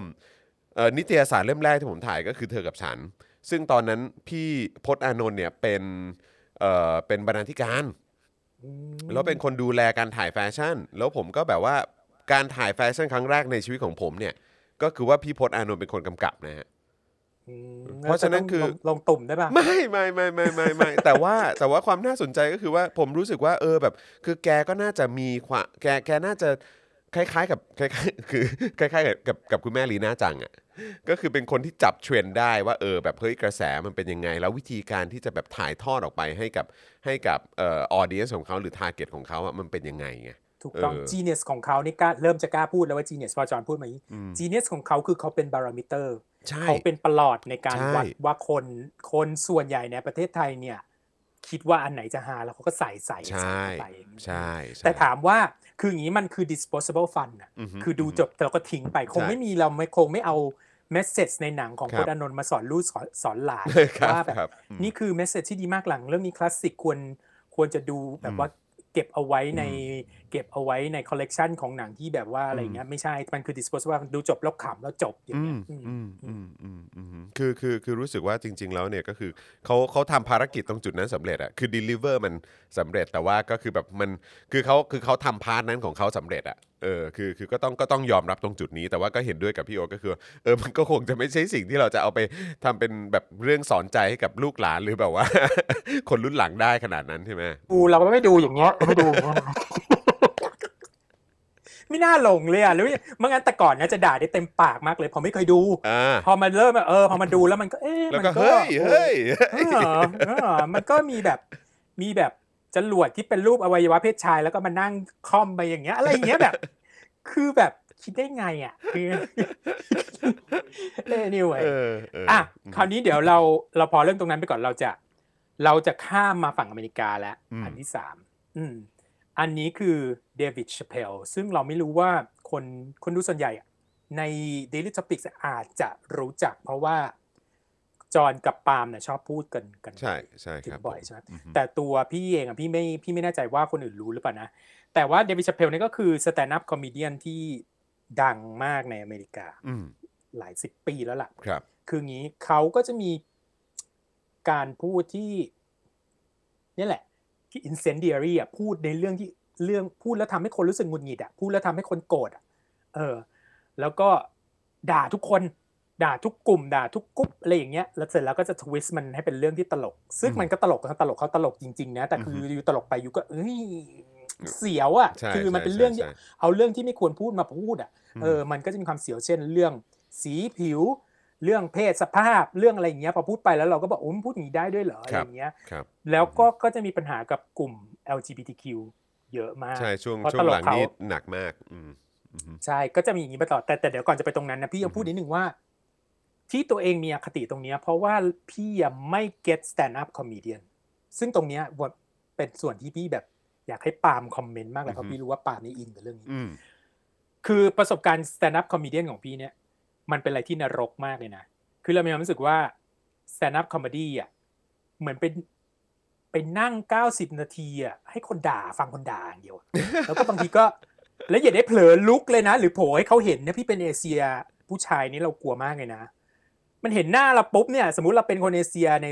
คลับอยู่คนเดียวอย่างเงี้ยขยับเขยื้อนนิดนึงจะลุกไปเข้าห้องน้ำอ้าวโดนละอ่าฮะเดี๋ยวก็เรื่องจู๋เล็กมั่งเรื่องหาอะไรมั่งอะไรที่มันเป็น stereotype คนเอเชียที่เราไม่อยากได้ยินน่ะเข้าใจป่ะเราก็จะโดนแบบเอามาแขวะเป็นโจ๊กซึ่งตอนนั้นน่ะเราเป็นตอนเด็กพี่จะเป็นคนซีเรียสมากนะพอโตเราเริ่มคลายปมไปเยอะแล้วอะเรามองว่าแต่ก่อนเรารู้สึกว่าเขามาแหย่เราเดี๋ยวนี้เรารู้สึกมันเป็นปัญหาของเขาใช่ไหมอืมแต่ตอนนั้นเราจะไม่ชอบพี่ก็จะมีปัญหาเรื่องกับ ปัญหากับโดยรวมนะไม่ใช่ทุกคนแล้วก็เป็นความคิดเห็นส่วนตัวด้วย คือพี่จะไม่ชอบดู stand up comedian ไม่ว่าใครจะบอกว่าสนุกตลกขนาดไหน พี่จะไม่รู้สึกสนุกและตลกเลย พี่จะชอบอะไรที่มันเลือกเรียงร้อยกันมาเป็นเนื้อเรื่องเป็นหนังอ่าเป็นละครโอเคอะไรอย่างนี้มากกว่าอืมอืมแต่ถ้ามายืนพูดพูดพูดพูดอย่างเงี้ย เราจะมีความรู้สึกไม่เอาทันทีเลยเดี๋ยวมึงก็ต้องไปว่าคนนู้นมึงไปว่าคนนี้ไม่ PC มั่งไม่อะไรมั่งเพื่อที่จะจบคือไม่ชอบหนึ่งเราไม่ตัวเราเองไม่ชอบเป็น butt of the joke เราไม่ชอบเป็นจุดที่เอาไปทำเป็นโจ๊กเราก็ไม่ชอบให้คนอื่นเนี่ยเป็นจุดที่ไปจับไปเป็นโจ๊กด้วยอืมอืมอืมพอเพราะฉะนั้นสิบกว่าปีที่ผ่านมาเนี่ย พี่จะไม่สนใจ Dave Chappelle เลยอืมและไม่สนใจ comedian stand up comedian คนอื่นเลยเพราะพี่รู้สึกเหมือนไปนั่งโดนด่าเพื่ออะไรไม่มีประโยชน์ อืม เราเราไม่ชอบเราไม่ชอบ entertainment สไตล์นี้เราไม่ get ไม่อะไรทั้งสิ้นมีอคติ พอหลังๆเขามีเรื่องอื้อฉาวเรื่องโต้เถียงกับกลุ่ม transgender เยอะมากอะ trans เออเราก็เลยอะฟังซะหน่อยเพราะตอนนี้พี่กำลังเหมือนกับรีเสิร์ชเรื่อง transgender อยู่เนอะเราอยากจะพูดได้อย่างฉลาดมากขึ้นครับเราก็อะก็คือเขาก็เหมือนประมาณเม็กเม็กฟันอะเออล้อเลียนคน transgender เรื่องนู่นเรื่องนี้เรื่องอวัยวะเพศ ซึ่งจริงๆมันมันบางตอนมันก็ตลกนะ แต่อีก ในหนึ่งเราก็บอกเพราะว่าเราไม่เป็น transgender หรือเปล่าเราถึงไปตลกแล้วเขาคนอื่นเขา struggle อืมอยู่อย่างเงี้ยแล้วเราไปตลกเรื่องของเขาเหรออะไรอย่างเงี้ยอืมพอ พี่ก็เลยเอางี้แล้วกัน พี่ถือกติอย่างนี้ ถ้าเราจะด่าใครอะ เราต้องเข้าใจงานเขาก่อน อืมเหมือนกับที่ผ่านมาเราด่าหนังโพธิ์ด้านนนท์มาตลอดแต่เราไม่เคยดูสักเรื่องเลยเราดูคลิปแล้วเราก็ตัดสิน Yeah. แล้วไงอืนะมตอนนี้เราก็โอเค เราอยากจะเข้าใจดีเบตเรื่อง transgender ที่เขาต่อต้านเดวิดชเพลมากเนี่ยงั้นเราดูเลยแล้วกัน ว่าเขาพูดถึงเรื่องอะไรอืมเปิดเข้าไปดูตอนหนึ่งสามสิบนาทีแรกนี่พี่แบบนั่งไม่ติดเลย พี่แบบมือเย็นมากพี่รับไม่ได้อะ แต่พอดูจบ เฮ้ย สนุกอะแล้วก็ดีอะอืมแล้วก็เลยไปดูต่ออืมปรากฏเดวิดชาเพลอันไหนใน Netflix พี่ดูหมดเลย ครบแล้วครบ Stick ดู and ครบหมด Stone เลยอะไรพวกนี้ก็ดูหมดแล้วนะอืมดูครบหมดเลยแล้วพบว่าหนึ่งคือเขาด่าทุกคน อืมเขาไม่ได้ด่าแค่กลุ่มใดกลุ่มเดียวใช่ไหมอืมคนขาวคนดำคนเอเซียคนแล้วก็เอาเหมือนล้อหมดนั่นแหอืละมสองคือนี่ไอ้เรื่องที่มันมีปัญหากับทรานเจนเดอร์เยอะๆนี่นี่เราเข้าใจเลยนะ ว่ามันมันเขาอะ กำลังเล่นกับกลุ่มคนที่เซนซิทีฟอยู่และกำลังต่อสู้เพื่อสิทธิสิทธิตรุสิทธิของตัวเองอยู่ เพราะฉะนั้นมันเป็นอะไรที่เซนซิทีฟมากอืมมันจะแบบว่า มันก็จะเป็นที่ไปตกเถียงกันได้ว่าควรจะทำหรือไม่ควรจะทำแต่อืมพี่ขอพูดอย่างนี้แล้วกันพอยที่เขา make เรื่องนี้ในในเรื่อง transgender ในอันสุดท้ายเนี่ยแล้วพี่จะไปเร็วๆเลยนะอืมเพราะเราไม่ได้มาคุยกันเรื่อง transgender ตอนนี้เขาอะแค่พูดว่าเขามีแฟนคลับที่เป็น transgender อยู่หนึ่งคน ใช่ไหมแล้วเขาก็รักกันมากเขาก็เรียกแฟนคลับคนนี้เป็นเขาก็เป็น stand up comedian เหมือนกัน แล้วเขาก็เอาแฟน stand up comedian คนนี้มาเปิด ในโชว์เขาในโชว์เขา แล้วก็ปรากฏมันก็ไม่ work อะไม่มีใครขำเลยอะไรเงี้ย เออ คนที่เป็นแซนเทนคนนั้นเขาก็ไม่เป็นไรไม่ได้ไม่ได้รู้ไม่ได้รู้สึกอะไรแบบว่ารู้สึกเป็นเกียรติด้วยซ้ำที่ได้มามานั่นในโชว์เขา แล้วไปไปมามาพอเขา make transgender joke เยอะมากๆ คนนี้เขาก็ออกมาปกป้องอืมอืม นะกลายเป็นว่าถูกรุมสกรัมในออนไลน์อย่างเงี้ยถูกเขาไปด่าบอก you เป็น transgender you มันนี่นี่อย่างเงี้ยแล้วอีกวันหนึ่งก็ซึ่งไม่ได้แปลว่าเกี่ยวกันนะอืมแต่มันแปลว่าเขาอาจจะมีปัญหาทางด้านสุขภาพจิตอาจจะมีเรื่องอื่นอืมใช่เขาก็ฆ่าตัวตายอะไรเงี้ย ซึ่งพอดูจบแล้วรู้สึกพอยเงี้ยมากๆเลยพอยเงี้ยมันแปลว่าเขาเรียกว่าอะไรโดนอะ มันโดนเรารู้สึกว่า เออจุกไงคือคนเราอะ มันสามารถ ยอมรับมนุษย์อีกคนหนึ่งได้ไม่ว่าเขาจะเป็นใครในระดับส่วนตัวได้อืมแต่พอในระดับส่วนรวมแล้วเราก็สามารถมีอีกโพสิชันหนึ่งได้อืมซึ่งพี่ว่าตรงเนี้ย คือเดฟชาเพลอืมเคยได้ยินปะคือเราเราเหมือนสมมติน่ะ ถ้าเราคือคนในครอบครัวบางคนจะบอก เรารับที่ลูกหรือ พ่อหรือแม่หรือหลานเราเป็นเกย์ได้เพราะเป็นคนในครอบครัว แต่ถ้าเป็นคนอื่นน่ะเราก็จะรับไม่ได้อืมอะไรอย่างเงี้ยหรือว่าถ้าอืมเป็นปัญหาส่วนรวมเช่น เรื่องการแต่งงานไม่โอเคอะไรเงี้ยสมรสเท่าเทียมไม่โอเค แต่ลูกเราเป็นเกย์ตอนเนี้ยเรารับได้แล้วเราโอเค คือมันเป็นในระดับเนี้ยอืมพี่มีความรู้สึกอย่างนี้นะอืมเออใครใครเห็นด้วยไม่เห็นด้วยเราเปิดโอกาสให้อืมเราเปิดโอกาสให้เต็มที่เลยโดยเฉพาะคนไหนที่เป็น transgender รู้สึกว่าพี่ออสพูดผิดอืมเพราะเราอยากมีดีเบตเรื่องนี้มาก แต่อืมเรายังไปไม่ถึงเรายังอืมีมความรู้ไม่ถึงจริง ๆ ตอนนี้เราเรา เราแค่มีความเข้าใจตรงที่ว่ามัน struggleอืมอืมเออ แต่ว่าเรื่องแบบพอเป็นเรื่องของการใช้ห้องน้ำรวมกัน การเอ่อเอ่อแข่งขันกีฬาอืมอย่างเงี้ย transgender สามารถแข่งขันกีฬาอะไรเงี้ยเราเริ่มแบบงงแล้วไงอืมว่าจะยังไงเราอยากให้ใครสักคนมาช่วย educate คือจะพูดอย่างนี้ก็เดี๋ยวหาว่าแล้วทำไมพี่ไม่ไปทำกันบ้านมา คือพี่ทำกันบ้านมาเยอะมากที่ทันจะถ้าจอห์นเนี่ยจะรู้ว่าพี่รีเสิร์ชเรื่องนี้มาหลาย เดือนแล้วอืมแต่ยังไม่สามารถแบบสรุปความคิดตัวเองได้ครับทั้งนี้ทั้งนั้นเราเขากลับไปเรื่องเดิมคือ แต่ก่อนเราเกลียดเดฟช p เพลมากอืมเพราะเรื่องที่เขาแบบชอบเอา transgender เอาเกย์เอาคนอะไรเงี้ยมาล้อเลียน แต่ตอนเนี้ยพอเราดูแล้วเรากลับรู้สึกอืมคือเขาด่าทุกคนไงเขาไม่ได้ด่าแค่เราคนเดียวอืมแล้วมันก็ตลกอะ เพราะฉะนั้นก็คือคือดีเบตเรื่องของ transgender อะ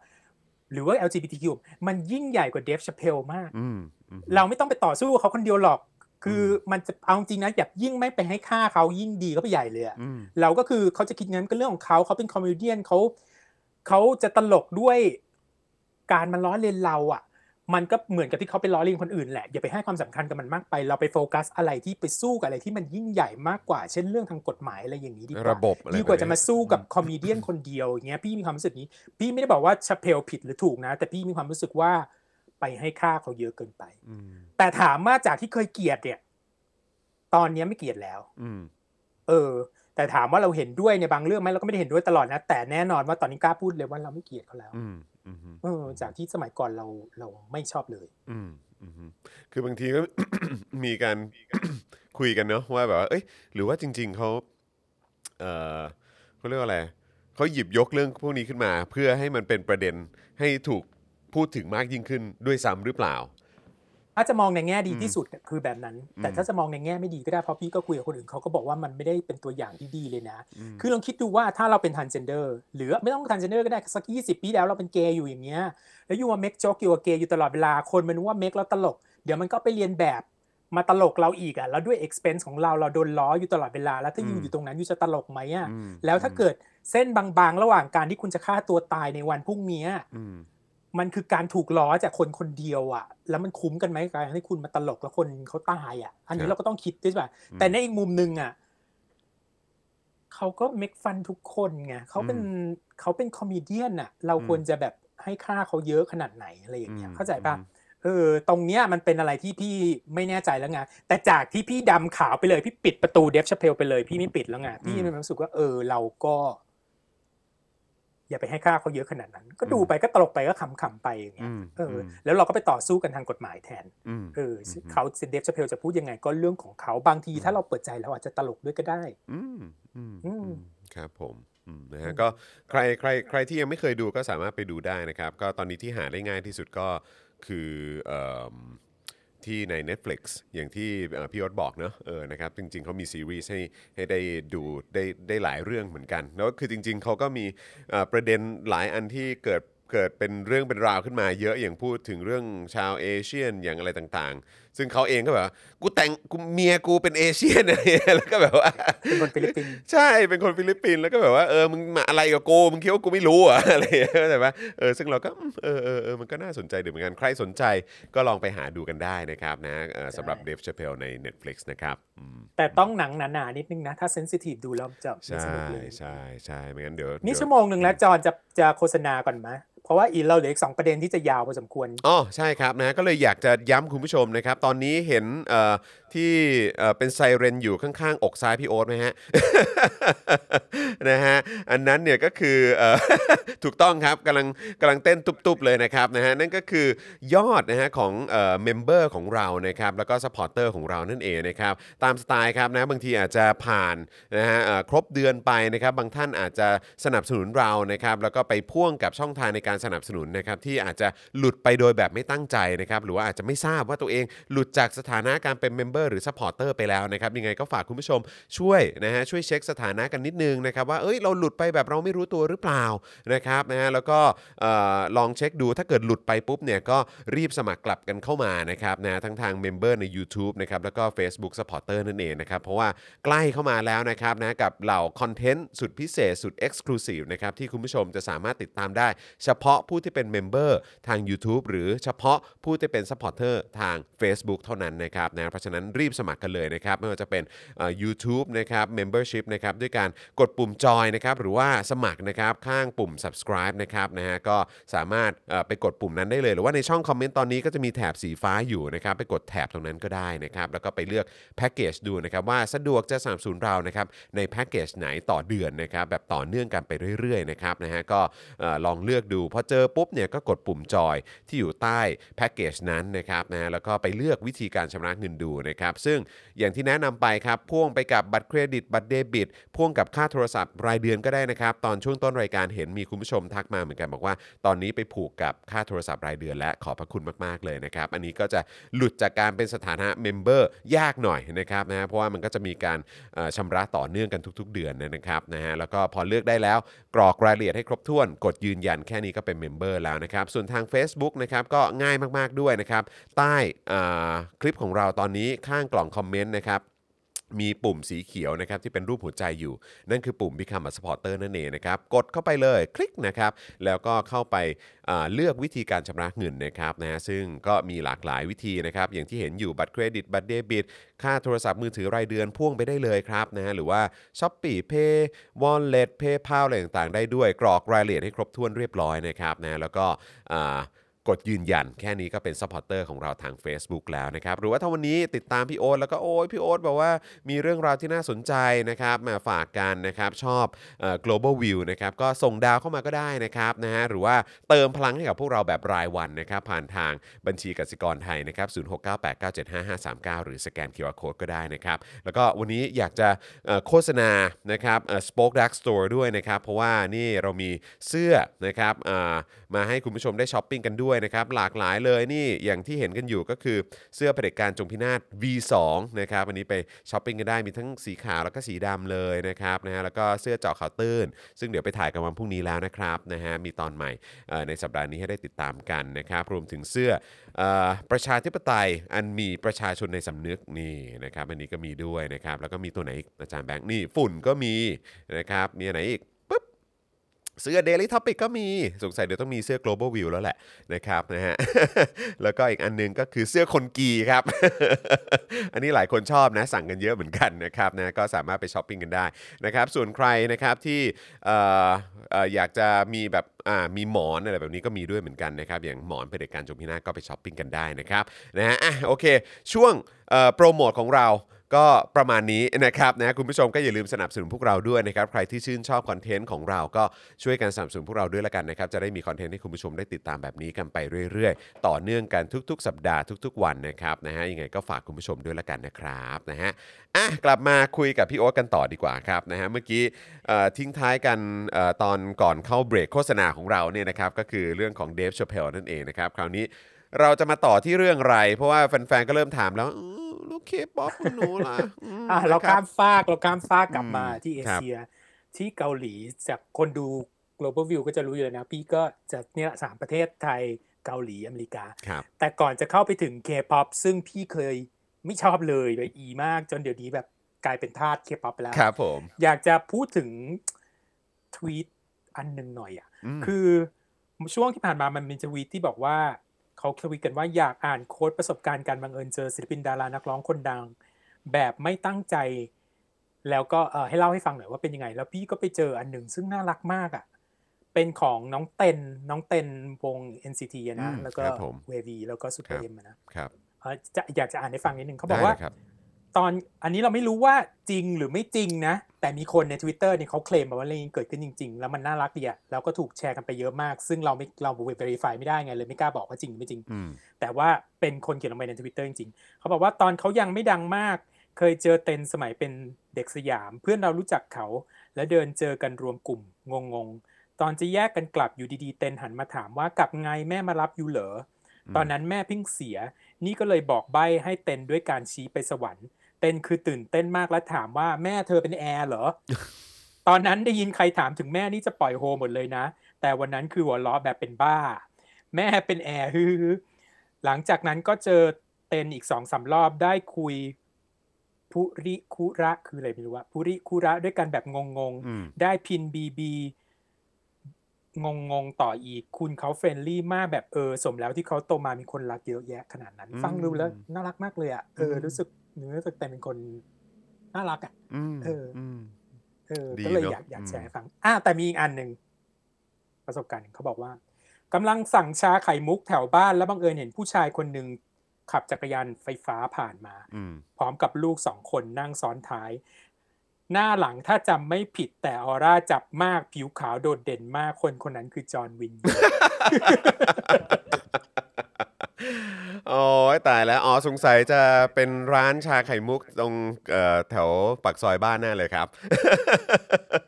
ใช่ป่ะ ใช่จอห์นป่ะ คงคงคงคงจักรใช่จอนี่แหละครับจักรยานไฟฟ้าเพราะว่าป่ะถ้าเกิดจักรยานไฟฟ้านี่ก็ใช่แล้วถ้าเด็ก 2 คนนี่คือใช่แน่นอน ผมพาผมพาเด็กๆ พาพาไปเอ่อ ซิ่งจักรยานคือมันเป็นสกูตเตอร์ไฟฟ้านะครับสกูตเตอร์ไฟฟ้าแบบว่าเป็นก็จะมันจะนั่งได้ 3 คนก็คือคนคนคนขี่คนขับขี่ใช่ไหมก็คือผมเนี่ยเป็นคนขับ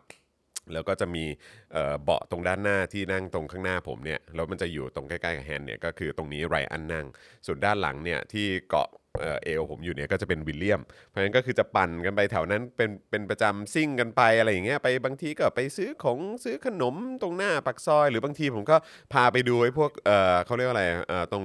ใกล้ๆสโมสรตำรวจ ไปดูไอ้พวกแบบรถตำรวจไปดูพวกรถฉีดน้ำอะแล้วก็บอกเนี่ยลูกเนี่ยเขาฉีดน้ำลูกอะไรอย่างเงี้ยเออเออเป็นฟิลนั้นก็งั้นเองั้นอแสดงโอ้ยมีคนเห็นด้วยเออมีคนเห็นมีคนเห็นจริงๆเขาบอกว่าขาวจั๊วะเลยขาวจัวด้วย คอะรับทีนี้เรามาเข้าเรื่องที่ 4 ก็คือเรื่อง K-POP ซึ่งเมื่อกี้เราเกรินไปแล้ว เพราะว่ามีมีมีเรื่องเต็นขึ้นมา ครับ คืออย่างนี้ คือ เราไม่ใช่สายเกาหลีมาตั้งแต่แรกไงเราเพิ่งมาเป็นสายเกาหลีได้ประมาณไม่เกิน 5 ปีใช่ไหมห้าปีหกเอ้ยน่าจะ 6 ปีแล้วนะตอนนี้อืมแต่ว่าสมัยก่อนก็จะมีเพื่อนที่ที่เขาทำงานให้ SM อะแล้วเขาก็จะมาคอยแนะนำแล้วว่าเนี่ยฟังนั่นสิฟังซูเปอร์จูเนียร์นั่นนู่นนี่อะไรอย่างเงี้ยซึ่งตอนนั้นเราไม่อินเลยเราไม่เก็ตเจอดาราเกาหลีเราก็เฉยเฉยๆ เจอเชชิวอนเราก็ไม่ได้สนใจอะไรเงี้ยซึ่งตอนนี้เราก็สึกพลาดมากอะไรเงี้ยแต่ตอนนั้นเราไม่อินเลยนะ เพราะว่าหนึ่งคือสิ่งที่เราแวบแรกที่เราเห็นเลยอะคือทำไมผู้ชายมันต้องทาปากแดงย้อมผมบลอนด์มีอะไรอย่างนี้ได้วะเดี๋ยวนี้ตัวเองทำหมดทุกอย่างนะแต่ตอนนั้นคือแบบทำไมมันต้องทาปากแดงแล้วแบบดู ดูแบบสวยอะเออ เราไม่เราไม่เราไม่ get เลย แล้วเพลงก็ก็คือเพลง เหมือนเพลงอเมริกันอะ เออมเออแล้วก็พี่ไม่ get คอนเซปต์ที่ว่าวงหนึ่งต้องมีคนหน้าตาดี คนหนึ่งเต้น คนหนึ่งแรปเปอร์ คนหนึ่งเป็น visual อะไรอย่างเงี้ยเราไม่เราคือเอางี้ เราเอากรอบของ ดนตรีตะวันตก ภาพพจน์ของดนตรีตะวันตกไปใส่กรอบเกาหลีอะแล้วเราก็จะแบบอีไม่ไม่ไม่ตรงกับที่ฉันคือ ฉันชอบคนที่ร้องเพลงแต่งเพลง ได้เป็นศิลปินอย่างแท้จริงเล่นดนตรีอะไรอย่างเงี้ยนี่สำหรับเราถึงจะเรียกว่าศิลปินอย่างเงี้ย แต่แบบนี้เกาหลีนี่เป็นไอดอลอะไรอะทำไมมันแบบมี visual ด้วยงงมากว่าทำไมทำไม band วงนี้ต้องมีคนตำแหน่ง visual อะไรอย่างเงี้ยงงอะแต่ว่ามันไม่จำเป็นนะเพราะฉะนั้นเราก็จะก็จะแอนตี้ตรงนี้มากไม่เข้าใจไม่ get อะไรอย่างเงี้ยอืมจนกระทั่งส่วนจุดที่พี่มาเปลี่ยนจริงๆอะคือไปเริ่มดู Produce 101ครับ ก็จะไปเริ่มติดตามวิธีการที่เขาแบบว่าเออจริง ๆ เด็กพวกนี้เขาก็ไม่ได้แต่งหน้าตลอดเวลานี่หว่าเราก็เหมือนเด็กธรรมดาทั่วๆไปแล้วสองเรามาเข้าใจว่าอ๋อทำไมเขาถึงต้องสร้างคอนเซ็ปต์นั้นคือคือแรกๆเนี่ยมันมันเป็นคอนเซ็ปต์ของ flower boy อะอืมคือเด็กเขาต้องทำให้เด็กผู้ชายพวกนี้มันเป็นคอนเซ็ปต์ของเกาหลีอะที่เป็น flower boy คือคือผู้ชายสวยอะผู้ชาย pretty boy อะอืมคือต้องทำให้ดูแบบว่าเขาเรียกว่าอะไรละมุนอะอืมเออเพื่อที่เพราะตลาดของเขาเป็นแบบนั้นครับ สำหรับสำหรับขายสำหรับขายคนที่ชื่นชอบในวงการเกย์ป๊อปนะครับเออก็ก็จะเป็นอย่างนั้นแล้วก็มันก็เลยแบบทำทำกันมาอย่างนี้เรื่อยๆ แต่พอเรามองเข้าไปแล้วมันไม่ใช่แม้กระทั่งคนไทยเองก็เหมือนกันนะแรก ๆ ก็รับไม่ได้ปะอืม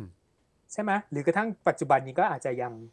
รับไม่ได้ด้วยซ้ำอย่างเงี้ยใช่ไหมในสำหรับบางคนที่แอนตี้อะนะครับครับถ้าพี่รับคุยกับเพื่อนฝรั่งเนี่ยแน่นอนเลยทุกคนบอกแล้วทำไมเขาต้องแต่งหน้าทาปากอย่างนั้นด้วยแล้วบอกอ๋ออือฮึแรกๆอะคือมันมันมาเพื่อจะ target กลุ่มเด็กผู้หญิงโดยเฉพาะนะเขาก็ทำให้มันดูไม่ไม่ threatening อืมดูไม่น่ากลัวดูให้มันอ่อนโยน บางทีก็หน้าแต่งเหมือนแอนิเมะแต่งเหมือนตระกูลในมังไอพวกมังงะทั้งหลายที่สมัยเด็กๆเราเห็น เพื่อนผู้หญิงอ่านที่เป็นแบบว่าหน้าการ์ตูนมันเหมือนผู้หญิงสองคนอยู่ด้วยกันอะจอ่าริงๆแล้วไม่ตาใช่โตนะๆอืมเออเออเอออะไรอย่างเงี้ยมันคือคอนเซปต์มันอย่างนั้นไงแล้วถ้าอืมมันเหมือนทุกเรื่องที่ผ่านมาแหละ คือเราเอากรอบหนึ่งอะที่เราคุ้นเคยอย่างดีแล้วอะอืมไปใส่กรอบนั้นมันก็ไม่ฟิตไงอ่าเราเอากรอบ เราเอากรอบวัฒนธรรมตะวันตกอะมาใส่เคป๊อปมันก็ไม่ฟิต Yeah แล้วพอตอนนั้นเราไม่สนใจเลย มันก็ทำให้เราเลย อี้อี้อี้มาตลอดแต่พอเราเริ่มเปิดใจนิดเดียวอะเสร็จเลยอืมก็กลายกลายเป็นเหมือนคนอื่นที่แบบว่าที่ชื่นชอบศิลปินเกาหลีอืมก็โดนโดนตกเลยเป็นคือจะบอกว่าวงแรกที่ตกพี่ได้เนี่ยไม่ใช่ BTS นะ คือวันนวันตอนเนี้ยยอมรับโดยสะดุดีแหละว่า BTS นะชอบที่สุดแล้วล่ะ แต่วงแรกที่พี่ชอบคือวันนวันอืมซึ่งตอนนี้แตกไปแล้ว แต่กำลังกลับมารวมใหม่แต่ก็มีดราม่าอีกนะพูดไปเดี๋ยวคือพอกลับมารวมใหม่ปุ๊บเพราะมันมีที่พี่เคยเล่าให้ฟังมันมาจากรายการที่เขาแข่งกันแล้วตอนหลังมันมาเปิดเผยว่า มีการทุจริตทุจริตกันเกิดขึ้นน่ะอ๋อคนที่อยู่ครัในบวงผมไม่ครับผมเออเออมนั่นนะอืมอืมมันพอมารวมกันใหม่มันก็จะมีคนโวยวายไงว่าเนี่ยจะมารวมกันใหม่แล้ว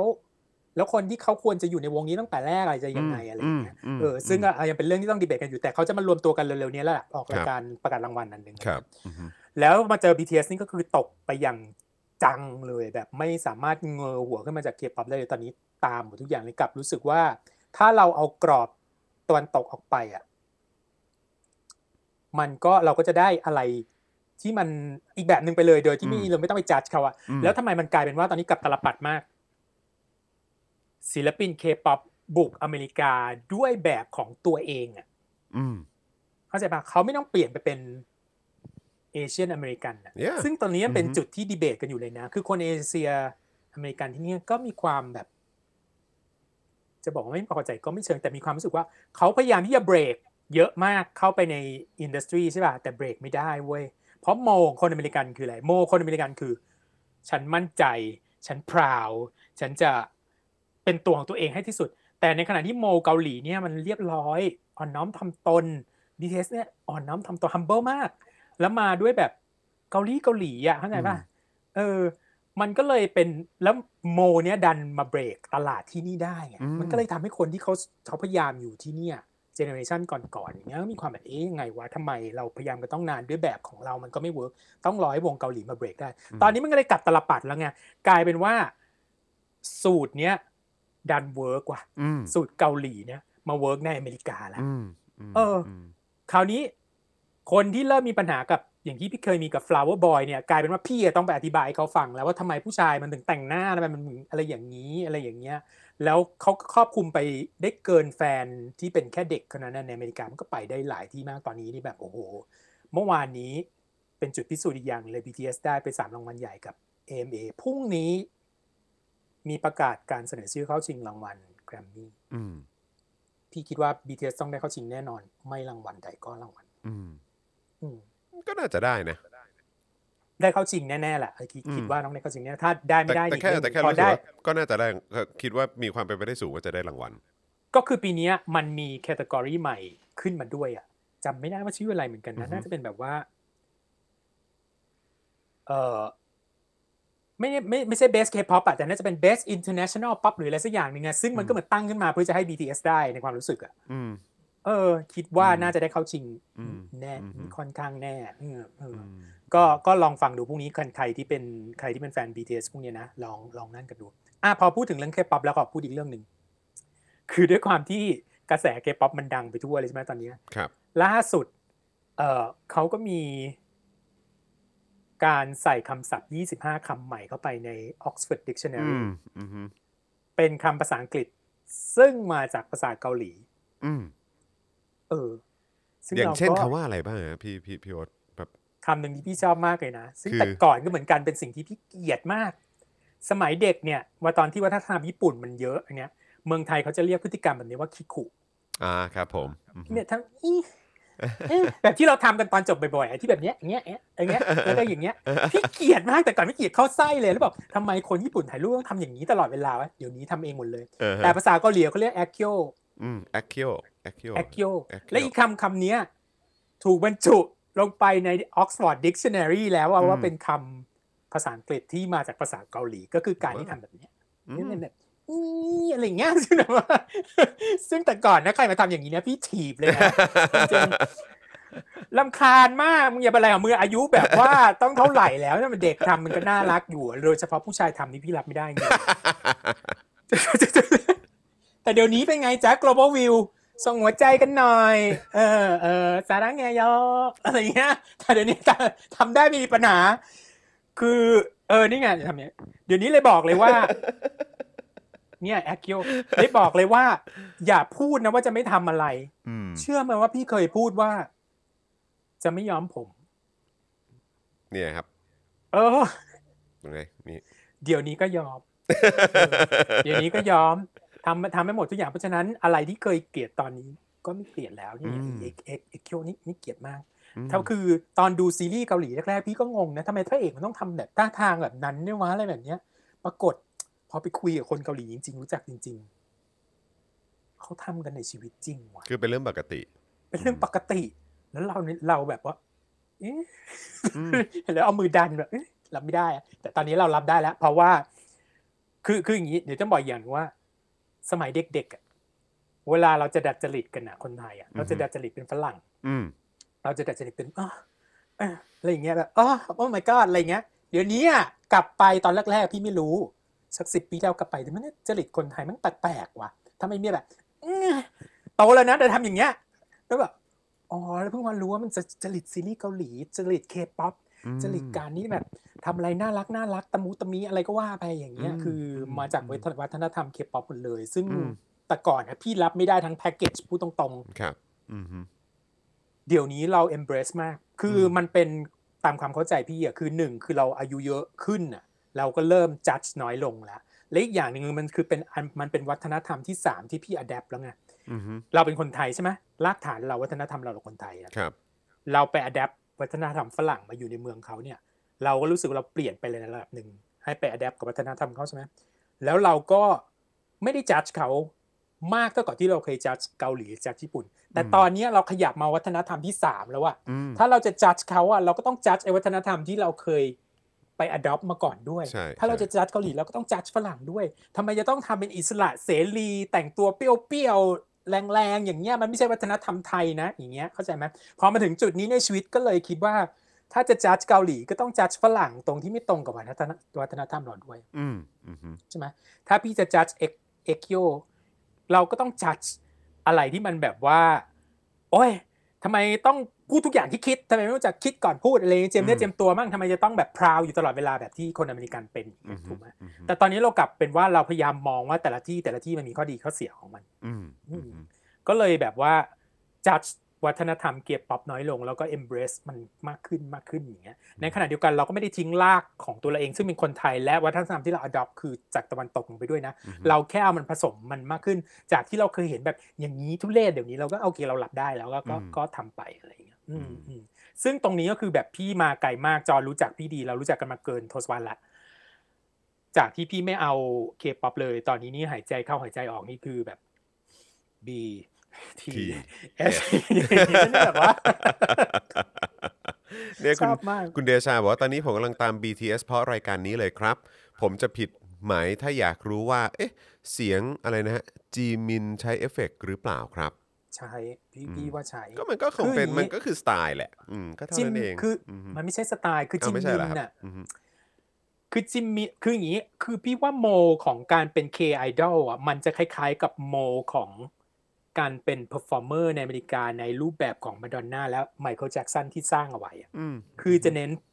full performance ไม่ได้แค่มาร้องอย่างเดียวมันต้องเต้นได้คือมาดอนน่าเนี่ย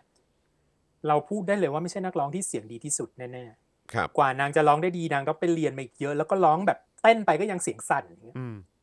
ใช่ไหมหรือเจเน็ตแจ็คสันเนี่ยไม่ได้เป็นนักร้องที่เสียงดีอะ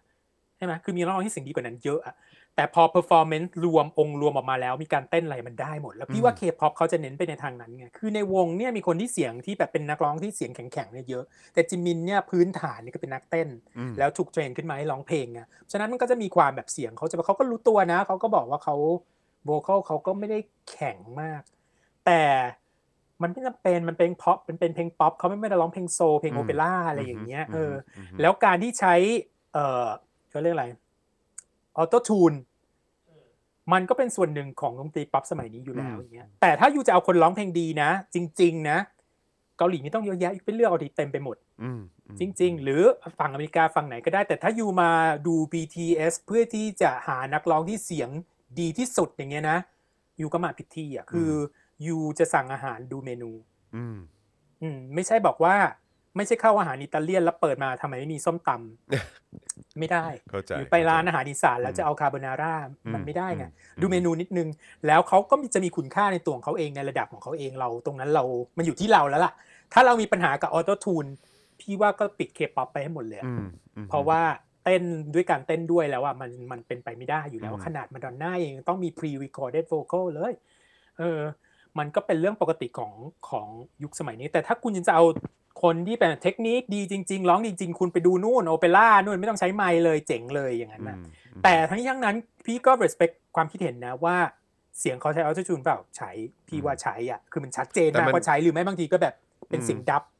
สแต่องว่าชั้นอย่างเงี้ยแต่ว่าแต่ว่ามันก็ไปกับโชว์เขามันก็ไปกับเอ่อ performance ของเขาใช่คือไหมเธอจะเต้นมัได้ยังไงขนาดนั้นใช่น่ะใช่ใช่ใช่แล้วคือเราก็เราก็ได้เห็นแบบแล้วแล้วมันก็เป็นโชว์อะเนอะเอออือฮึ คือมันขายทั้งแพ็กเกจมันไม่ได้ขายแค่การร้องเพลงอย่างเดียวฮึคือมันขายทั้ง คือจริง ๆ นะสำหรับพี่นะ K-POP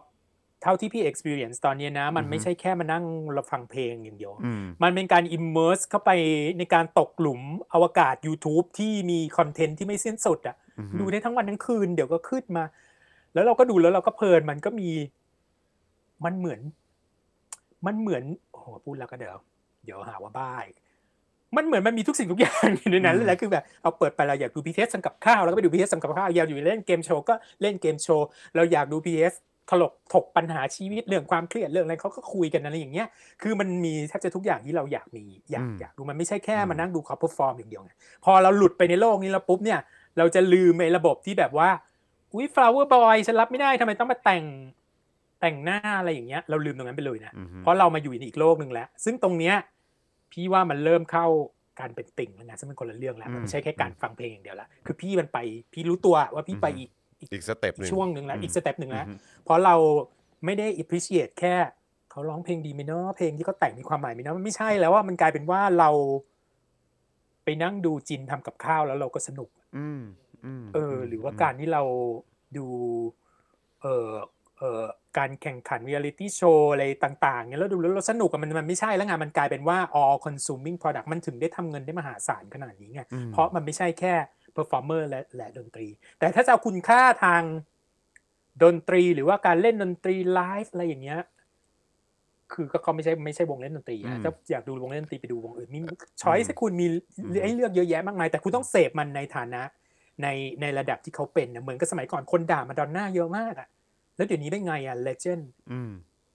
สมัยก่อนคนด่า ABBA เยอะมากจอห์นรู้ไหมแอบ ABBA ที่ตอนนี้เป็นตำนานอะ dancing ใช่ไหมเออเออ dancing queen เป็นหนึ่งในวงที่ยิ่งใหญ่ที่สุดตลอดกาลของโลก คนด่าเยอะมากเลยว่าเป็น studio artist คือร้องสดแล้วไม่ได้ตามนี้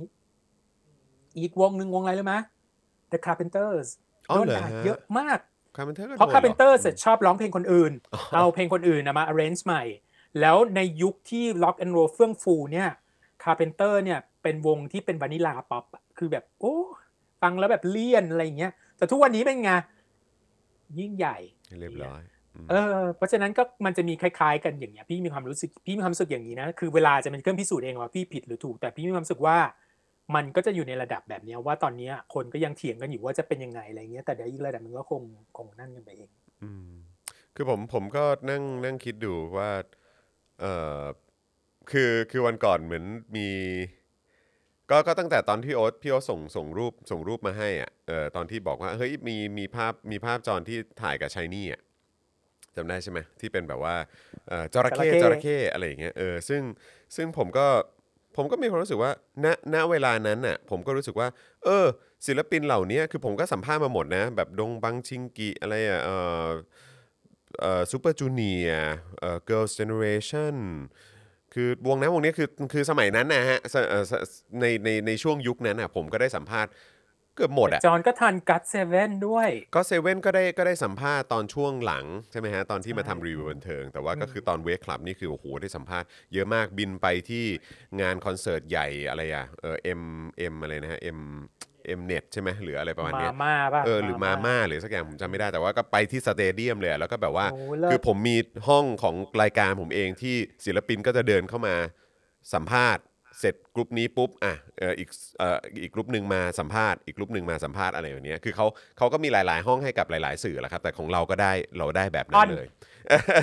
ซึ่งเอ่อตอนนั้นเนี่ยเราก็มีความรู้สึกว่าก็ต้องดังดีวะ ก็คือแบบพวกนี้ก็ต้องดังอยู่แล้ว ก็คือแบบว่าเขาทุ่มเงินโปรโมทกันขนาดนี้โอ้โหดูสิบินมาเมืองไทยจัดนู่นจัดนี่ก็คือน่าจะดังก็คือเขาต้องมีความสามารถในระดับหนึ่งอยู่แล้วแหละ แต่คือแบบว่าแต่จริง ๆ แล้วอะการที่เขาดังได้ก็คือมันก็คือการทุ่มเงินโปรโมทการใช้เงินโปรโมทในการซื้อสื่อซื้ออะไรต่างๆ แล้วก็แบบอะก็มันก็เป็นเทรนด์ใหม่ พวกลูกค้าคนไทยอะไรต่างๆ ก็แบบว่าอยากจะสนับสนุนอะไรแบบพวกอะไรนะแบบพวกสเปรย์ฉีดน้ำหอมเด็กที่ขายในร้านสะดวกซื้ออะไรพวกนี้ก็จะเอามาเป็นพรีเซนเตอร์เป็นอะไรพวกนี้ซึ่งเราก็แบบรู้สึกว่าเออก็ก็มันมันก็เป็นเรื่องปกติอยู่แล้วแต่มือพนอแอบดูถูกนิดนึง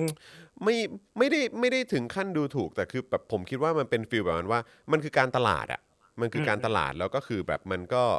มันก็เป็นอย่างนี้ทุกที่ของไทยเราเองก็สำหรับผมก็รู้สึกว่ามันก็มีศิลปินที่แบบว่า ก็ก็ผมก็รู้สึกว่าเออเพลงก็เพราะดีแต่แต่แต่แต่ก็ไม่ได้ไม่ได้รู้สึกแบบอินขนาดนั้น แต่ก็ดัง แต่ก็คิดว่าอ๋อโอเค ถ้าเกิดดังเนี่ยก็คิดว่าน่าจะเป็นเพราะการมา แบบลง MV เยอะๆ มาแบบว่าออกรายการสัมภาษณ์เยอะๆ มันคือการโปรโมทการใช้เงินซื้อสื่ออะไรพวกนี้ด้วยเหมือนกัน คือเราเราเราอาจจะมีความคิดแบบประมาณนั้นนิดหนึ่งอะครับ เออแต่ว่าตอนที่ศิลปินคนนั้นน่ะที่ที่อยู่ในวงชายนี่อะที่เขาที่เขาเออที่เขาเสียชีวิตอะผมก็มีแล้วผมก็ไปดูประวัติเขาแล้วก็ไปดูรายละเอียดอะไรต่างๆเขาจริง ๆเขาเป็นคนที่เก่งมากเลยนะ ใช่เขาเก่งมากแล้วเขาเขาเขาเขาเก่งมากๆ แล้วผมก็แล้วผมก็เลยเริ่มเริ่มดูว่า เออแบบเหมือนเหมือนอย่างที่พี่โอ๊ตบอกว่าเออแบบเฮ้ยเขาต้องมีการเอ่ออย่างไอรายการที่เขามีการมาแข่งขันกันอะไรแบบนี้เออของการที่จะมาเป็นไอดอลมาเป็นศิลปินอะไรแบบนี้ก็คือเขาก็แบบโคตรทุ่มเทอะแล้วมันก็เหนื่อยเนาะมันเหนื่อยมากเนอะแล้วแล้วเราเองอะในฐานะคนที่ทำงานในวงการบันเทิงในระดับหนึ่งก็ก็เข้าใจว่าชีวิตความเป็นส่วนตัว มันก็หายไปและอะไรหลาย ๆ อย่าง แล้วก็รู้สึกว่าเขาต้องเสียสละอะไรเยอะใช่ไหมครับ แล้วเขาก็ต้องทุ่มเทอะไรเยอะมาก แล้วเขาก็คงต้องต้องต้องต้องต้อง sacrifice อะไรเยอะมากอะ่ะกว่าที่เขาจะมาถึงจุดนี้ได้อะแล้วเราถึงจะเริ่มมา appreciate ตอนหลังไงฮะมา appreciate ตอนหลังว่าเฮ้ยจริง ๆ แล้วคนพวกนี้คือเขาแบบคือเขา เขาเขาเหนื่อยมากนะกว่าจะมาถึงจุดนี้ได้แล้วแล้วแล้วเขาต้องคิดเยอะมาก แล้วเขาก็แล้วแล้วการที่เอ่อบางทีแบบเฮ้ยเรากว่าจะคุยอะไรกับเขาได้กว่าจะได้สัมภาษณ์อะไรต้องมีการส่งสคริปต์ต้องทำอะไรก่อน แล้วแบบจะเข้าถึงมันยากเหลือเกินอะไรแบบเนี้ยผมก็เข้าใจว่าอ๋อก็แน่นอนอยู่แล้วบริษัทเขาที่ที่ดูแลเขาเนี่ยก็ต้องมองเขาว่าเป็นเป็นมูลเป็นเป็นเป็นเป็นมูลค่า คือเขาเขาคนเหล่านี้มีมูลค่า แล้วเขาก็แล้ว แล้วแล้วแล้วผมก็เลยมาเปลี่ยนทัศนคติใหม่เหมือนกันนะเยอะเหมือนกันว่าเออแบบคือหลังแล้วแล้วโดยเฉพาะข่าวนั้นนะข่าวการเสียชีวิตของของศิลปิน คนที่ผมก็เคยสัมภาษณ์อะแล้วผมก็มองเขาก็เป็นเป็นเป็นเป็นคนธรรมดาคนนึงอะเออแล้วก็คือแบบ เราเราก็ไม่นึกว่าเออ ไอ้เบื้องหลังนั้นน่ะเขาเขาเจออะไรมาเยอะขนาดนั้นน่ะแล้วผมก็เลยแบบเปลี่ยนทัศนคติไปเยอะเหมือนอย่างที่พี่โอ๊ตพูดถึง BTS เอ่อพี่โอ๊ตพูดถึงเอ่อวันวันหรือว่าพูดถึงแบบการแข่งขันอะไรต่างๆ หรือว่าโชว์อะไรต่างๆ แล้วการที่เขามาถึงจุดที่แบบว่าโอ้โห break break through เข้ามาในเอ่อฮอลลีวูดได้เอ่อ break through เข้ามาในวงการของสหรัฐอเมริกาได้ แล้วก็เนี่ยตอนนี้ก็กำกำลังจะมาถึงจุดที่ที่เดี๋ยวก็ คือตอนนี้ก็คว้ารางวัลไปเยอะแล้วใช่ไหมแต่ว่าอย่างรางวัลใหญ่อย่างแกรมมี่เราก็คิดว่าไม่น่าพลาดแล้วก็คิดว่าเขาก็น่าจะได้ไม่เราไม่ช้าก็เร็วใช่ใช่ซึ่งผมก็รู้สึกว่าเออมันก็คือเราเปลี่ยนทัศเอ่อทัศนคติใหม่จริงๆเออเมื่อเมื่อสักครู่นี้มีคุณผู้ชมบอกว่าเออก็ตอนนั้นจอนน่าจะมองจากมุมมองของคนในวงการ ใช่ไหมฮะก็คือแบบเราเองก็ทำทำรายการทีวีเราก็เราก็พอจะรู้ว่าอ๋อโอเคแบบจะเอามิวสิกวิดีโอมาลงในรายการนี้บางทีมันก็ต้องมีการจ่ายเงินใช้ตังค์อะไรต่างๆ ด้วยเหมือนกันเราเราก็เลยจะคิดแค่นั้นนะครับว่าก็แง่อยู่แล้วแหละมันจะไม่ดังได้ไงซื้อสื่อเยอะขนาดนี้อะไรอย่างเงี้ยนะแต่ว่าคือจริงๆแล้วเชื่อกว่าเขาจะมาถึงจุดนี้ได้มันแบบมันมีหลายฟันเฟืองมากเลยนะที่ที่ใช่ที่ที่ก่อร่างตรงนี้ขึ้นมา แล้วก็เมนหลักสำคัญก็คือเบื้องหน้าตรงนี้เนี่ยก็คือเหล่าศิลปินพวกนี้ที่ sacrifice อะไรมา น่าจะเยอะแยะมากมายอะกว่าจะมาถึงจุดนี้ได้ ซึ่งผมก็รู้สึกว่าเออแบบเอ้ยเราต้องต้องให้เครดิตเขาตรงจุดนี้จริง ๆ แล้วมันเลยทำให้ทัศนคติของเราที่มองกับ K-POP หรือศิลปินเหล่านี้เปลี่ยนไปตลอดกาลอืมคือเอ่อมันมีข้อตำหนิข้อหนึ่งที่พี่ได้ยินจากเพื่อนๆ ชาวอเมริกันนะคือเขาก็จะเรียกว่า K-POP อะมันเป็นโรงงานมันคือ factory อ่าก็เป็นเข้าใจผลิตอือฮึคนออกมาอะไรเงี้ยมันไม่ได้ออร์แกนิกไม่ได้อะไรเงี้ย พี่ก็บอกอยู่ประเทศ you อะนะ สมัยก่อนมันก็เป็นอย่างนี้ สมัยที่มันมีค่าย Motown อะอืมเข้าใจป่ะเออก่อนที่ The Beatles จะเข้ามาเปลี่ยนวงการสมัยรุ่งซิกซี่สมัยก่อนที่ ก่อนที่บ๊อบจะศิลปินจะแบบบ๊อบดิลแลนแบบแคโรคิงคือเขียนเพลงแต่งเพลงเองได้ มันก็แบบนี้มาเหมือนกันอืมคือมันมีค่ายคอยจัดเพลงเอาไว้ให้กับอืมศิลปินอย่างเงี้ยอืมฉะนั้นคือมันก็โอเคมันก็อาจจะเป็นรุ่นสิ่งที่นี่ที่ในอเมริกามันเคยทำในอดีตในอดีตเนี่ย แต่ปัจจุบันนะมันไม่ได้ทำแล้ว แต่มันไม่ได้แปลว่าคุณค่ามันจะลดน้อยลงหรือเพิ่มมากขึ้นนะตรงนี้มันอยู่ที่ว่าโมเดลมันต่างกันเท่านั้นเองอะอืมคือด้วยความที่ที่นู่นน่ะมันต้องได้ค่ายคอยดันไง คือถ้าเป็นศิลปินแบบว่าที่ไม่มีค่ายมันก็ยากมากอืมอย่างเงี้ยเพราะฉะนั้นผลทางก็ต้องมาอย่างเงี้ยแหละอยู่ก็ต้องมันถูก manufacture โดยค่ายอะพูดง่ายๆ ถูกปั้นโดยค่ายถูกบ่มกันมา แต่ระบบที่มันบ่มเนี่ยมันใช้เวลายาวนานมากออกมาก็มีคุณภาพแทบจะทุกคนนะเห็นปะอืมคือไม่เคยเห็นคนที่ผ่านระบบเทรนนิ่งเทรนนิ่งซิสเต็มมาจากค่ายนี่ไม่เก่งเลยอะอืมคือคือไม่ได้แปลว่าเขาจะต้องร้องเพลงดีทุกคนนะแต่ใน area ที่เขาทำนี่ก็คือจะออกมาแบบเก่งๆเทียบๆทุกคนอืมอืมอืมอืม ก็เลยมีความรู้สึกว่าไอ้ไอ้ความรู้สึกที่พูดว่ามันเป็น factory เนี่ย มันก็มุมมองมาจากคน Western น่ะแหละอืมเออครับผมสังคม Western ที่ที่เอามาครอบไว้ตรงเกาหลี ถ้าเรามองมันในมุมที่มันเป็นมันก็เราก็จะไม่มีปัญหาอืมกับมันอืมอืมอืมอะเดี๋ยวพอพูดถึงถึง BTS เอ่อถึงถึงถึง K-pop แล้วขอพูดอีกนิดนึงเกี่ยวกับ K-pop คือเรื่องลิซ่า เป็นไงฮะ ขอขอนิดนึงขอนิดนึงคือมันเป็นสิ่งที่ลำคาญใจพี่นิดนึงอะวันนี้ก็เลยอยากจะพูดขึ้นมาครับแล้วเดี๋ยวเราจะเราจะ move on เป็นเรื่องที่ 5 แล้วนะครับซึ่งจะเป็นเรื่องดีเบตที่ค่อนข้างจะจะเป็นน้ำเป็นเนื้อของวันนี้ที่สุดละคือหลังๆพี่มักจะเห็นการปั่นสถิติ ซึ่งพี่มีความรู้สึกว่าไม่จำเป็นเกี่ยวกับลิซ่าเยอะไปนิดนึงอะเช่นว่านางเป็นศิลปินโซโล่ที่มีสองเพลงฮิต ติดต่อกันใน Billboard Hot 100อย่างเงี้ยอืมอืมฮึเออ แต่อยู่ในลำดับที่แบบ90ลำดับที่80อะไรอย่างเงี้ยอืมฮึคือพี่อย่างนี้คือเราอะรักน้องอยู่แล้วใช่ไหมเราภูมิใจในตัวน้องมากอืมแล้วเราเชื่อว่าน้องมีความสามารถแล้วสักวันหนึ่งน้องจะต้องยิ่งใหญ่กวันนี้แน่นอน แต่เวลาถูกปั่นมาโดยเฉพาะ Forbes อะชอบทวีตเรื่องแบบนี้มากเลยอะสถิติที่มันแบบ คือศิลปินเคป๊อปอะส่วนใหญ่มันก็เป็นกรุ๊ปอยู่แล้วไงอืมเข้าใจป่ะครับแล้วตอนนี้ลิซ่าเป็นโซโล่แล้ว you ก็ เอาเขียนให้มันดูเหมือนยิ่งใหญ่เกินกว่าความเป็นจริง ไม่ใช่เรื่องไม่จริงนะเรื่องจริงนางมีสองเพลงที่ติดใน Hot 100จริง ๆ แต่มันไม่ได้มันเป็นแบบที่ไม่ได้ยิ่งใหญ่เลยขนาดนั้นตอนนี้อะซึ่งเราไม่ได้ว่าอะไรเลยนะ สักวันหนึ่งต้องไปได้ไกลกว่านั้นแน่ๆเรามีความรู้สึกว่า รอให้ถึงวันนั้นจริงแล้วเขียนให้ยิ่งใหญ่ไปเลยดีไหมดีกว่ามาปั้นสถิติที่มันไม่มีประโยชน์คือคนอ่านไม่รู้เรื่องแล้วก็เอาไปพูดกันต่อๆอะแล้วก็มาแบบว่า อ้างนู้นอ้างนี่กันอย่างเงี้ยแล้วพี่ก็บอกไม่มันไม่ใช่นะอยู่อย่าอย่าไปอย่าเพิ่งไปพูดอย่างนั้นสถิติอือฮึสถิติตรงนั้นน่ะมันยังไม่ได้แล้วอยู่มาปั่นให้เป็นหัวข่าวเพื่อจะให้คนรีทวีตกันเยอะๆมันไม่ใช่อะอืมเลยมันรู้สึกว่าใจเย็นๆนิดนึงลิซ่าต้องการพุชอีกนิดนึงแล้วเดี๋ยวก็เดี๋ยวก็จะยิ่งใหญ่ได้เองด้วยความสามารถของน้องเราเชื่อว่าต้องไปในถึงจุดจุดนั้นแน่ๆแน่แน่ๆอืมใช่แต่การที่แบบว่ามาทวีตกันเรื่องในสถิติอะไรที่แบบพอไปอ่านแล้วแบบอ้าว ก่อนหน้านี้ก็ศิลปิน K-POP solo ก็มีอยู่ไม่กี่คนอะไรอย่างเงี้ยอืมฮึไม่มีประโยชน์อย่างเงี้ยเออรู้สึกว่าคือ แต่มองในอีกมุมนึงอะโอเค มันก็ใช่แหละการที่ศิลปินจะไปติด Hot 100ได้อะมันก็เป็นเรื่องใหญ่พอสมควรอย่างเงี้ยอืมแต่ไม่จำเป็นต้องมาปั่นให้มันดูใหญ่ไปกว่าที่มันเป็นอืมอืมอืมอันนี้พูดด้วยความชื่นชมลิซ่านะไม่เกี่ยวอะไรกับลิซ่าแต่เกี่ยวกับการปั้นข่าวของเข้าใจครับอืมฮึ ของสื่ออะเอออือฮึแล้วคนไทยเราก็แบบบางทีก็ไม่รู้ไงว่า ชาร์ตรายละเอียดเป็นไงหรือไม่บางทีก็อ่านเฉพาะต้นๆแล้วก็รีทวีตทวีตกันต่อไป โดยที่ไม่เข้าไปอ่านดูจริงๆว่าสถิติมันยังไงหรือชาร์ตมันยังไงอะไรตรงเนี้ยอืมอืมเข้าใจไหมนี่ไม่ได้เกี่ยวคุณกับอะไรกับคุณค่าของเพลงมันแต่นิดเดียวครับนะเกี่ยวกัครับบแค่ว่าสถิสถิติมันอยู่ตรงไหนอะไรยังไงแค่นั้นเองอืมอืมฮึอืมก็เห็นด้วยครับ เพราะว่าก็ก็ก็ในช่วงที่ผ่านมาก็เห็นอยู่เหมือนกันว่าเออแบบเฮ้ยก็มีผู้ว่าเออเนี่ยแล้วก็มียอดใน YouTube แบบว่าอันนี้สูงขึ้นเป็นประวัติศาของจริสตงร์อืมพูดก่อนะไรแบบนี้อ่าใช่ใช่ใช่ยอดใน YouTube นี่นี่แน่นอนยิ่งใหญ่จริง ๆ แน่นอนมอือฮึอืมอืม ครับผมคือทำได้เยอะมากอันนั้นโกหกกันไม่ได้อยู่แล้วชัดแน่นอนเจนมาคกรับว่าลิซ่าใน YouTube เนี่ยดังมากจริงใช่แต่เพลงเขาในอเมริกามันยังไปไม่ถึงตรงนั้นอืนะมอืมฮึเออ มันยังไม่ได้ขึ้นแบบ ถ้าขึ้นท็อป40เนี่ย เราเริ่มจะแบบประกาศสักดาได้แล้วจริงอืมอืมฮึๆเออ แล้วถึงวันนั้นเราจะภูมิใจแล้วจะทวีตแม่งวันละร้อยรอบเลยถ้าลิซ่าขึ้นได้อะอืมจริงอืมฮึๆแต่ถึงถ้ายังไม่ถึงวันนั้นเราก็ใจเย็นเอาไว้ก่อนนิดนึงอย่าเพิ่งถลำชิลึวกไปๆชิวๆก่อนอืมอืมครับผมอืม enjoy enjoy ก่อน ใช่ เออครับผมอืมฮึอะคราวนี้มาถึงข้อที่ 5 ใช่ไหมครับพี่โอ๊ตซึ่งพี่โอ๊ตบอกว่า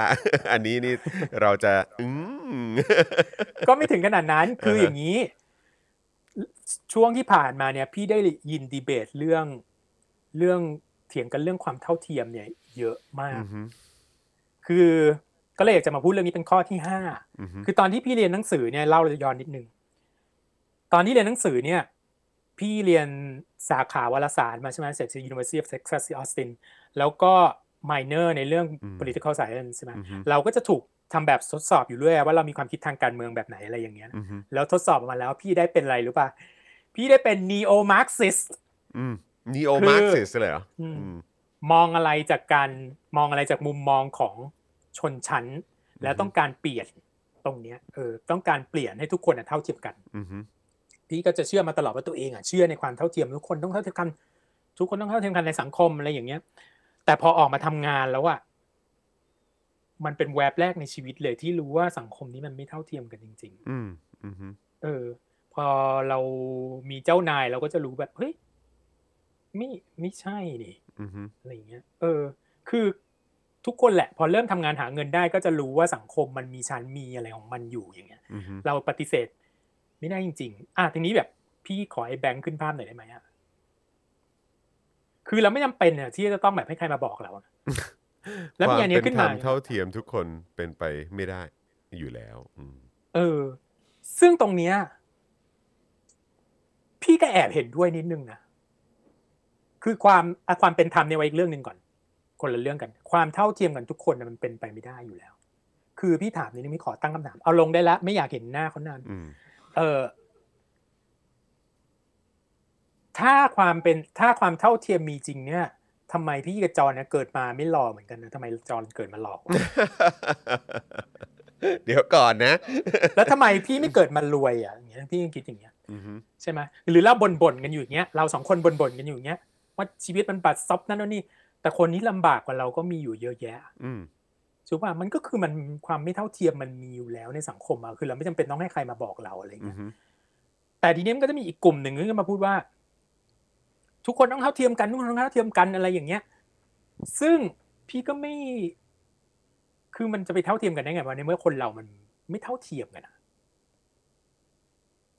พี่มีความรู้สึกว่าดีเบตที่เนี้ยดีเบต อันเนี้ยมันต้องการฝ่ายจูนนิ่งนิดเดียวเองอะที่จะต้องพูดว่า คนเราอะ จะต้องเท่าเทียมกันทางกฎหมายแค่นั้นเองอืมภายใต้กฎหมาย เพราะชีวิตน่ะ มันเกิดมาไม่มีใครเท่ากันอยู่แล้ว นี่คือสิ่งที่พี่อยากจะกราบร้องทุกท่านที่พูดถึงเรื่องความเท่าเทียมนิดหนึ่งอืมคือ เราเท่าเทียมกับ เจ้าสัวที่เมืองไทยไหมเราก็ไม่เท่าเทียมเลยจะไปเท่าเทียมได้ยังไงเขารวยกว่าเราต้องเยอะเขามีบริการดล้อมรอบตัว แต่ทางกฎหมายถ้าเขาฆ่าคนตาย หรือเราฆ่าคนตายเนี่ย เราต้องถูกดำเนินคดีเหมือนกัน ในฐานในต่อหน้ากฎหมายเราต้องเท่าเทียมกันอือฮึถูกปะในเมืองไทยพี่แต่งงานกับเพศเดียวกันไม่ได้คนที่พี่รักไม่ได้ จอนแต่งได้กับคนที่รัก ตามกฎหมายในเมืองไทยนะ คนหนึ่งแต่งได้ แต่งงานได้แค่คนเดียวนะ ไม่ได้แต่งงานได้มากกว่าสองคนอือฮึ เห็นหรือยังว่ามันมีความไม่เท่าเทียมอยู่อืมทางด้านกฎหมาย เพราะฉะนั้นอือฮึตรงนี้ต้องจากคนที่แต่งไม่ได้เลย กับคนที่แต่งได้หนึ่งคน และกับอื่น ๆ ที่ไม่เท่าเทียมกันทางกฎหมาย เข้าใจปะอือฮึอือฮึคือตรงเนี้ย แค่เพิ่มคำว่าเท่าเทียมกันทางกฎหมาย เท่านั้นเองที่มีความรู้สึกว่าดีเบตของกันไม่งั้นมันก็แบบ แล้วออกมาจากปากคนที่เป็นรัฐบาลเนี่ยอือฮึคือ เราก็รู้อยู่แล้วว่าคนเราไม่เท่าเทียมกัน ลุงไม่ต้องมาบอกหรอกอืมหน้าที่ของลุงอะ คือต้องให้ออกกฎหมายอะให้คนมันเท่าเทียมกันทางกฎหมายแค่นั้นเอง คือ correct ความไม่เท่าเทียมของสังคม เข้าใจป่ะไม่ใช่ไปแบบว่ามาบอกว่าทุกคนมันเป็นเท่าเทียมเป็นมันเป็นไปไม่ได้เช่นอะคือประชาธิปไตยอะมันเป็นเรื่องของคนกลุ่มใหญ่อยู่แล้วใช่ป่ะคนกลุ่มน้อยอะขาดสิทธิเสียงในบางอย่าง หน้าที่ของรัฐอะคือควรต้องเข้ามาช่วยตรงเนี้ย ให้ช่องว่างอะมันลดน้อยลง ให้ความเหลื่อมล้ำอะมันลดลดน้อยลงนั่นนะคือหน้าที่หลักของรัฐบาลแล้วรัฐบาลไม่ใช่มาบอกเราว่า จนก็อยู่อย่างจนนั่นแหละ รวยก็อยู่อย่างรวย เพราะว่าคนเรามันเกิดมาไม่เท่าเทียมกันไม่ใช่ คือเรารู้อยู่แล้วว่าคนเรามันไม่เท่าเทียมกันหรอกเพราะคนมันจนคนมันรวย แต่ในทางกฎหมายมันต้องเท่าเทียมกัน การช่วยเหลือของรัฐบาลเนี่ย มันต้องแฟร์อันนี้คำมันจะเป็นเรื่องความยุความยุติธรรมแล้วคราวเนี้ยเราจะมองคนอีกอีกแบบหนึ่งแล้วว่ารัฐอะ ควรจะเป็นเครื่องมือในการช่วยเหลือให้ความเหลื่อมล้ำอะมันน้อยลง เราไม่ได้ได้บอกว่าทุกคนต้องจนเหมือนกันหมด หรือทำให้ทุกคนรวยเหมือนกันหมดมันเป็นไปไม่ได้ ถ้าบอกกันวันนี้ว่าสมมติพี่ถูกลอตเตอรี่ถ้าสมมติเราเชื่อในความเท่าเทียมอย่างแท้จริง ถ้าจอนถูกลอตเตอรี่รางวัลที่หนึ่งแล้วต้องแบ่งทุกคนคนดูที่เราอยู่กันเนี้ยดูอยู่กันเนี้ยทุกคนหมดเลยเนี่ยจอนจะแบ่งไหมอืมอืมถ้าเท่าเทียมเราก็ไม่แบ่งถูกว่าเพราะมันเป็นของเราสิทธิในการ เอ่อ เป็นเจ้าของสิทธิในการที่เราขวนขวายในการดำรงชีวิต ถ้าเท่าเทียมกันจริง ๆ อย่างนี้ computer engineer ก็สักที่ทำงานได้เยอะต้องมาได้เงินเท่าเงินเดือนเท่าๆกับพี่เหรอมันไม่ใช่ you ก็ทำตามความสามารถของ you ศักยภาพของ you เพราะสังคมในระบบทุนนิยมมามันสร้างโดยที่มันไม่เท่าเทียมกันอยู่แล้วอืมทุนนิยมเนี่ยใครมี land มี labour มี capital อ่าโทษมี capital กับ land อะมันก็ได้เปรียบคนที่มี labour อย่างเดียวมันก็เสียเปรียบถูกป่ะอื มมันไม่เท่าเทียมกันอยู่แล้วเจ้าสัวได้เปรียบเรา แต่ทีเนี้ยรัฐถาต้องเข้ามาช่วยออกกฎหมายให้กับ labour อะมันแข่งกันได้ ไม่อย่างนั้นนะความเหลื่อมล้ำมันจะสูงเกินไป แต่ถ้าจะบอกทุกคนเท่าเทียมกันหมด ผมไม่เชื่อว่า ผมไม่เชื่อว่าเออเออเอ่อความเหลื่อมล้ำไม่ควรมีอยู่เลย มันเป็นไปไม่ได้ มันเป็นไปไม่ได้ในสังคมทุนนิยมแม้แต่นิดเดียวตรงเนี้ยพี่พี่ได้ยินแล้วพี่มีเกิดอาการตังหงิดตังหงิดนิดนึงนะครับอืมแล้วถ้าแต่ถ้าเราพูดคำว่า เท่าเทียมกันทางกฎหมายมันจะมันจะง่ายกว่าเยอะมันจะชัดเจนกว่าเยอะอืมแล้วฝั่งที่เชียร์รัฐถามจะได้หุบปากสักทีว่าคนเราเกิดมาไม่เท่าเทียมกันคนเราไม่เออก็ใช่สิมึงถูก คนเรามันเกิดมาไม่เท่าเทียมกันแต่หน้าที่มึงอะคือไม่ต้องช่วยให้ตรงเนี้ยมันมันไม่ใช่ว่าเออคนเราเกิดมาไม่เท่าเทียมกันแล้วทุกคนที่เขามันเสียเปรียบทางสังคมเนี่ยเอาเราต้องยอมรับกันตรงๆแล้วเราก็โชคดีตรงที่พ่อแม่เราก็หามาให้เราได้ระดับหนึ่งที่เราจะเป็นชนชั้นกลางได้อย่างเงี้ยเรามานั่งคุยไลฟ์กันอย่างเงี้ย เราไม่ได้ทำงานที่มันหนักขนาดนั้นนะจอนเราก็อืมโชคดีในระดับหนึ่งแล้ว มันจะไปเท่าเทียมกับคนที่เขาหาเช้ากินกินค่ำได้ยังไงอะอืมพี่ดูสารคดีเด็กไม่มีแม้กระทั่งมือถือที่จะเรียนออนไลน์อย่างเงี้ยอืมแล้วเรามานั่งไลฟ์กันคุยกันเรื่องเคป๊อปเนี่ยมันเท่าเทียมกันเหรออืมไม่เท่าเทียมกันเลย แต่มันเป็นหน้าที่ของใครอะเวลาคนที่จะตกตกหลุมของ safety net ลงไปเนี่ยตกหลุมของระบบทุนนิยมเนี่ยมันเป็นหน้าที่ของรัฐที่เขาไปช่วยอุ้มคนพวกนี้ขึ้นมา เพราะฉะนั้นทางกฎหมายเนี่ยทางรัฐฐานนโยบายรัฐน่ะมันต้องไปช่วย ตรงนี้ขึ้นมาอืมแค่นั้นเอง แล้วทางกฎหมายแล้วทุกคนต้องอยู่ใต้กฎหมายมันถึงจะเท่าเทียมกันอย่างแท้จริงทางกฎหมายอืมแต่ในชีวิตจริงมันเป็นไปไม่ได้อืมนี่คือสิ่งที่พี่รู้สึกอึดอัดมากกับการดิดีเบตเรื่องความเท่าเทียมโดยที่ ไม่อย่างนั้นมันก็ป่วนไปหมดอะเราจะไปเท่าเทียมกันได้ไงอะใช่ไหมอืมมันจะไปเท่าเทียมกันได้ไงในเมื่อภาพมันเห็นกันอยู่ชัดๆว่า ไม่เป็นความจริงอืม ใช่ไหมคือคือก็ก็ก็น่าสนใจตรงรูปที่เอ่อเอ่อเราเอาขึ้นเมื่อสักครู่นี้นะฮะเดี๋ยวขึ้นอีกทีก็ได้ ก็คือผมรู้สึกว่าอ่าโอเคเอ่อไอ้ตรงที่เราคุยกันนะฮะว่าเออแบบเฮ้ยโอเคความเท่าเทียมมันไม่ได้นั่นอยู่แล้ว แต่คือแบบว่าถ้าเป็นความเท่าเทียมทางกฎหมายเนี่ยมันมันมันเป็นสิ่งที่ควรจะต้องมีและควรจะต้องอย่างในสังคมนี้ก็ควรจะต้องเกิดขึ้นด้วยนะครับ ซึ่งผมรู้สึกว่าเขาก็พูด ความเป็นธรรมเท่าเทียมทุกคนเป็นไปไม่ได้อยู่แล้ว ซึ่งผมก็มีความรู้สึกว่า อันเนี้ยมันก็คล้ายๆ กับที่พี่ว่าพูดก็คือว่า ความความเท่าเทียมทางกฎหมายเป็นไปไม่ได้อยู่แล้วหรือเปล่า จากความคิดเอ่อจากประโยคเนี้ยนะสำหรับผมอะนะผมพอผมรัพอฐผมบาลฟัมีงอหน้าย่างที่นี้อะไรอะใช่รัฐบาลมีหน้าที่อะไรอะออกกฎหมายไม่แล้วคือเพราะฉะนั้นแล้วคือมันไม่ควรออกมาจากปากรัฐบาลใช่ไงอันนี้คือมันเหมือนเป็นความเป็นประโยคที่ว่าความเป็นธรรมเท่าเทียมทุกคนน่ะ ความเป็นธรรมเท่าเทียมทุกคนคือหมายความว่า คือเนี่ยความเป็นธรรม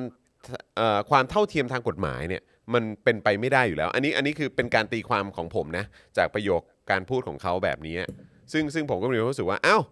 ซึ่งนี่มันออกมาจากปากของคนที่ยึดอำนาจเข้ามา แล้วก็แล้วก็ไม่ได้ทำตามกฎหมาย ด้วยเหมือนกันอะไรอย่างเงี้ยเออแต่ว่าไอ้ตรงที่พี่โอ๊ตบอกว่าเออไอ้ความเท่าเทียมกันในเชิงแบบวัฒนธรรมสังคมอะไรต่าง ๆ เหล่านี้หรือว่าในเชิงแบบว่าเออแบบไอ้สิ่งที่มันเกิดขึ้นในสังคมอะอะโอเคไอ้ความเท่าเทียมกัน ตรงเนี้ยมันอาจจะไม่ได้มีอยู่แล้วแหละ แต่ว่าความเป็นเอ่อความเท่าเทียมกันทางกฎหมายเนี่ยมันเป็นสิ่งที่ทุกสังคมก็ควรจะต้องมี และนั่ควรนแหจะละต้องเกิดที่ขึ้นเป็นเป็นจุดที่พี่อืมอยากให้ทางฝ่ายซ้ายอะถ้าพูดแล้วว่าเน้น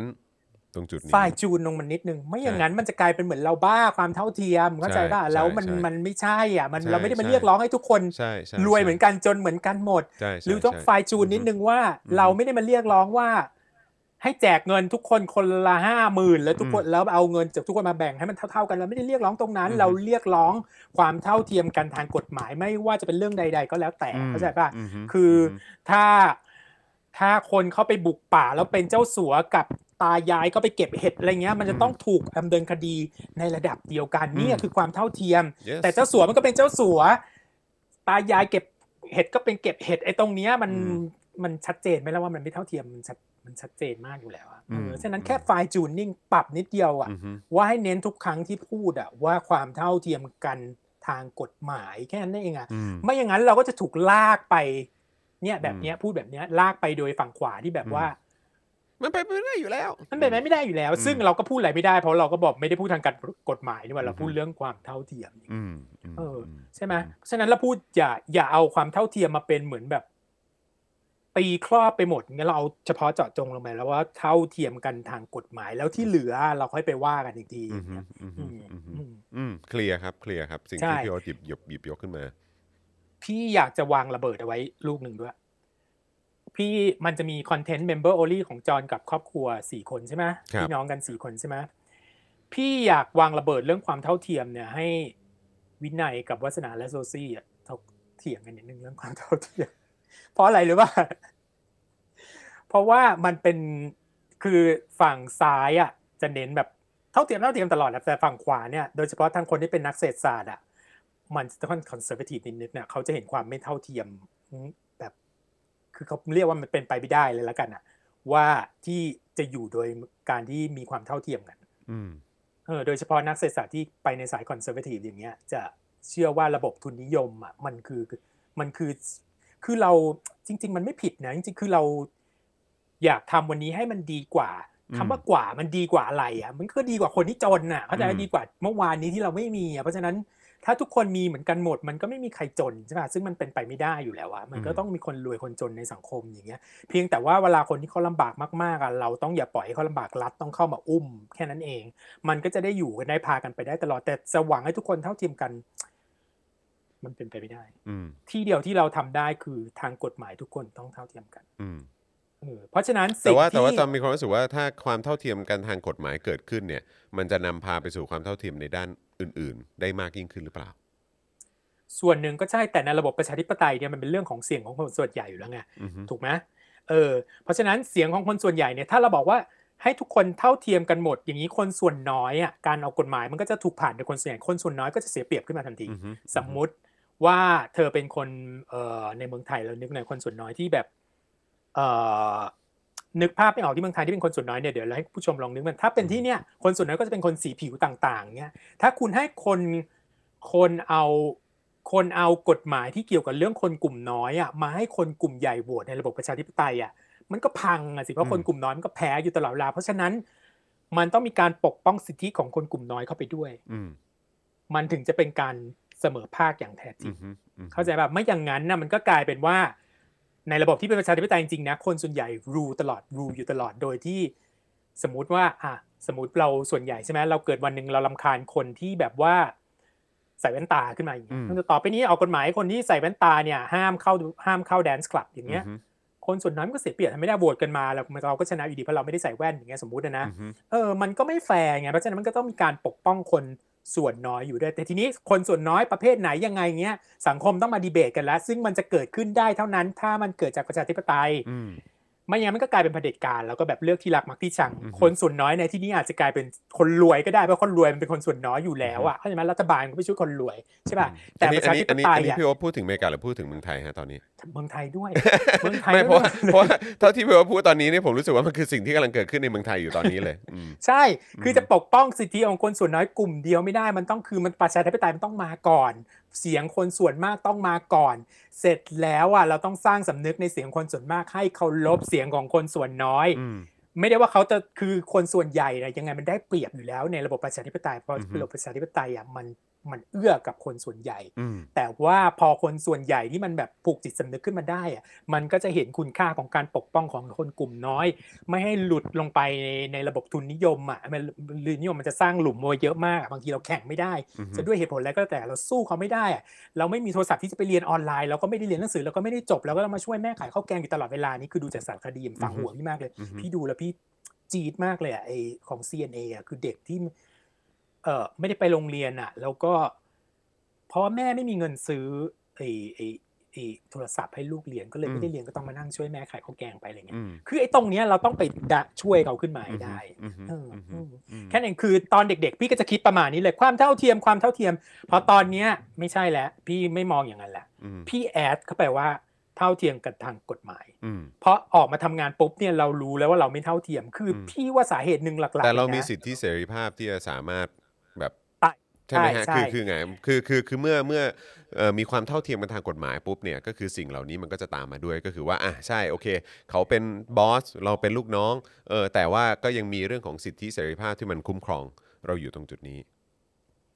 คือพื้นๆน่ะมันก็จะมีการปกป้องเราไงอือฮึถึงเขาจะเป็นบอสอะไม่ได้เขามาสั่งเรานู่นนี่ได้อยู่ตลอดเวลา มันก็จะมีกฎหมายเข้ามาคุ้มครองเราด้วย ไม่ใช่ว่าเจ้านายเอาเปรียบเราตลอดเวลาตรงนี้ไงมันก็กลายเป็นเรื่องของ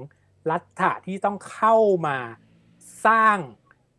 ให้ทุกคนเนี่ยอยู่ในลู่วิ่งที่ใกล้เคียงกันอืมเข้าใจป่ะอือฮึเท่าที่จะทำได้คือเพราะว่าความเป็นจริงอะยังไงมันก็ทำได้ไม่หมดอืมแค่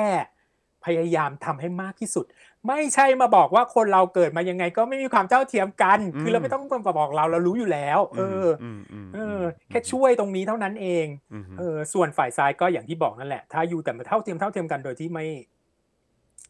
ไม่ add ตรงนี้เข้าไปเราก็กลายเป็นคนเพอร์เจอร์อะอืมอืมอืมอืมอืม เคลียร์ครับอืมนะฮะเห็นเห็นเห็นภาพค่อนข้างชัดเจนกับเพียงแค่การเติมอีกหนึ่งคำเข้ามาเนอะเออนะครับที่ที่มันทำให้ภาพของการต่อสู้มันมีความชัดเจนมากยิ่งขึ้นใช่ก็เนี่ยแหละห้าเรื่องที่พี่เคย มีปัญหากับมัน แต่ตอนเนี้ยพี่เลยแบบว่าคลายๆไปแล้วอืมอืมโอ้วันนี้นี่คือต้องบอกเลยนะว่าเป็นอะไรที่ นี่เราคุยกันมาเกือบสองชั่วโมงนะพี่โอ๊ต เดี๋ยวคุยกันมาเกือบ2ชั่วโมงนะแต่ว่าคือเราไปได้หลากหลาย ตั้งแต่แม่ลีน่าจังไปจนถึงความเท่าเทียมกันทางกฎหมายฮะและเคป๊อปและเคป๊อปเออโอ้โห สุดจริง ๆ สุดจริง ๆ นะครับเออแล้วก็อันนี้เดี๋ยวฝากเอ่อคุณผู้ชมด้วยแล้วกันรู้สึกว่าใน Clubhouse นะครับนะฮะก็เอ่อ ได้ได้ไหมอ๋อไม่ได้ละเออนะครับนะคือเมื่อกี้ผมต้องขออภัยคือทีแรกกำลังจะเซตไว้เพราะผมเพิ่งเห็นมันมีฟังก์ชันใหม่ก็คือเป็น function replayนะครับเหมือนว่าจะสามารถฟังเอ่ออีกรอบได้ด้วยเหมือนกันนะครับ แต่เมื่อกี้ผมไม่ได้กดต้องขออภัยมากๆเลยนะครับนะแต่ถ้าเกิดว่าใครที่รู้สึกว่าเทปนี้เนี่ยมันน่าสนใจแล้วก็เออแบบว่ามันมันมันมีความเข้มข้น แล้วก็มีหลากหลายประเด็นที่เฮ้ยมันจะทำให้คุณได้ไปเอ่อถกเถียงแล้วก็พูดพูดคุยกันต่อได้ หรือว่าไปคิดต่อได้เนี่ยนะครับผมก็อยากจะฝากให้ลองแชร์กันไปนะครับให้ให้ให้คนในไทม์ไลน์ของเราคนในโซเชียลมีเดียเดียวกับเราเนี่ยสามารถดูได้ด้วยเหมือนกันนะครับนะยังก็ฝากคุณผู้ชมแชร์กันด้วยแล้วกัน แล้วก็เดี๋ยวรอบหน้าสำหรับเอ่อการมีเอ่อฟังก์ชันใหม่ใน Clubhouse เนี่ยนะครับนะก็เดี๋ยวเราจะเปิดเป็นแบบรีเพลย์แบบนี้ไว้ให้จะได้สามารถติดตามกันได้เรื่อยๆ ด้วยเหมือนกันนะครับ พี่โอ๊ตเห็นคอมเมนต์แล้วเป็นไงบ้างเออบางอันก็เห็นแล้วก็คันปากนะ จะพยายามยับยั้งอะไรโอเคที่บอกว่าแต่งงานกันเออ แต่งงานได้เขาไม่ได้ห้าม น่าจะจัดงานแต่งงานเขาไม่ว่า อ๋อ นั่นแหละครับก็คือณแกล้งหรือเปล่า เออ นั่นแหละ นั่นแหละ แต่ว่าก็ก็เป็นเออมันก็เอ่อต่อเนื่องมาจากที่พี่โอ๊ตบอกว่าอ้าวก็นั่นแหละก็คือความเท่าเทียมกันทางกฎหมายครับไงกฎหมายเออครับ คือสำหรับเรานะใช่การแต่งโดยที่ไม่มีไม่ไม่ได้จดทะเบียนเนี่ยนะถือเนี่ยสำหรับคนที่เป็นเพศเดียวกันนะอือฮึมันไม่มีความหมายอะไรเลยสำหรับอืมเรานะ คนอื่นครับก็แล้วแต่เลยอืมอืมครับผมนะฮะเอ้แล้วเอิ่ม ในมุมมองของพี่โอ๊ตเอ่อในเรื่องของพรบคู่ชีวิต หรืออะไรพวกนี้เอ่อพี่โอ๊ตมีความเห็นว่ายังไงในในการมองกลับมาที่ที่เมืองไทยครับเอ่อป๊อกกี้อยู่ไหนเอาป๊อกกี้คว้างจอหน่อยดิคือเอ่อพี่ไม่เอาพรบคู่ชีวิต เพราะว่าพี่รู้สึกว่ามันก็วันนั้นครูทอมก็พูดซึ่งเป็นคำเดียวที่พี่ใช้เลยคือ มันก็ทำให้เรากลายเป็นประชาชนชั้นสองอยู่ดีอืมคือ เราไม่ได้อยากแต่งงานนะเว้ยจริงอืมๆเอาตรงๆ เราไม่ได้อยากแต่งงานขนาดนั้น แต่เราต้องการสิทธิในการแต่งงาน เพราะมันเป็นสีของความเท่าเทียมที่จะทำให้บอกว่าพี่กับจรเนี่ยเป็นมนุษย์เหมือนกัน คือเป็นมนุษย์ที่สามารถรักคนอีกคนหนึ่งได้ และมีรัฐะรับรองความรักของเราอืมโดยมีการจดทะเบียนเข้าใจไหมครับถ้าเป็นลดให้มันลงมาหรือไปเรียกเป็นอย่างอื่นเนี่ยมันก็ไม่เท่าเทียมแล้ว เราไม่ได้มาเรียกร้องสิทธิมองตรงนะ ไม่แต่งแต่งไม่แต่งเราก็หาเลี้ยงตัวเองได้เราก็มีกินได้ เราก็ไม่จำเป็นต้องมาพึ่งคนอีกคนนึงอืมเออคือเราก็ทำงานหาเงินเก็บมาเตรียมตัวไว้แล้วว่า สามารถจะมีคนมาดูแลเราในยามวัยแก่ได้อย่างเงี้ยแล้วไม่ได้ได้ไม่ได้อยากได้อะไรจากอีกคนนึงหรือเอ่อความผูกพันทางแพ่งทางอะไรทั้งหลายเราไม่ได้เราต้องการสิ่งที่มันเป็นซิมบอลิกมากๆ คือการยอมรับจากสังคมอืม โทษทีการยอมรับจากสังคมเนี่ยเราบังคับเขาไม่ได้ เราต้องการก็จริงแต่เรายอมรับไม่ได้ สิ่งเดียวที่เราจะทำได้คือให้รัฐะเนี่ยมาช่วยพยุงให้เราเท่ากันอืมมันก็จะไปตรงนี้แกใช่ไหมอืมคือแค่ให้เราเท่ากับให้พี่เท่ากับจรในเรื่องของเพศสภาพเนี่ยแค่นี้อือฮึพี่ก็พอใจแล้ว ส่วนเราอือฮึจะแต่งไม่แต่งก็เป็นเรื่องของเราก็เหมือนกับจรที่จะแต่งหรือไม่แต่งอะมันก็เป็นเรื่องของจรอือฮึแค่นั้นเองเออไม่ใช่ว่าไปจัดงานแต่งงานกันแล้วก็ไม่ห้ามคุณจะบ้าหรือไปจัดอืมร้อยงานก็ไม่มีความหมาย เพราะว่าเราไม่ถูก รัฐบาลไม่ถูกรัฐะยืนยันในความเป็นคนของเรา คือการเป็น LGBTQ เนี่ยหนึ่งในอัตลักษณ์ของเราก็คือเราชอบคนที่ไม่ได้เป็นเพศตรงข้าม เพราะฉะนั้นเราต้องการให้ตรงเนี้ยเป็นสิ่งที่ถูกยอมรับจากรัฐบาล ส่วนข้างบ้านเนี่ย วันนี้คุณอาจจะไม่ยอมรับ แต่วันหลังอะเขาก็มีกันไปเรื่อยๆ แล้วคุณก็รู้ว่าแต่งเราแต่งงานผู้ชายผู้ชายแต่งงานกันฟ้าไม่ถล่มดินไม่ทลาย คุณไม่ได้อดอยากมากขึ้น หรือรวยน้อยลง คุณก็จะโอเคไปเอง ค่นั้นเองแล้วอีกอย่างหนึ่งประเทศเรามันช้าขนาดนี้แล้วอะมันก็เห็นจากประเทศอื่นได้ว่าเขาแต่งงานกันฟ้าก็ไม่ได้ผ่าใช่ไหมแผ่นดินก็ไม่ได้ถล่มอืมเพราะฉะนั้นประเทศเขาไม่ได้ล่มปรียบจมอืมใช่ เพราะฉะนั้นคุณก็ทำไปสิดูไต้หวันดิมันหากินกับการที่แบบเป็นศูนย์กลางเกย์ตอนเดี๋ยวนี้แบบว่าเขาเรียกพิงดอลลาร์จะว่า คืออย่างนี้พูดนิดหนึ่งอาจจะเข้าเรื่องนี้แล้วก็ คือคนที่เป็นเกย์ส่วนใหญ่เนี่ยมี disposable income สูงมากอืมเงินใช้จ่ายสูงสมัยก่อนนะ เพราะไม่มีลูก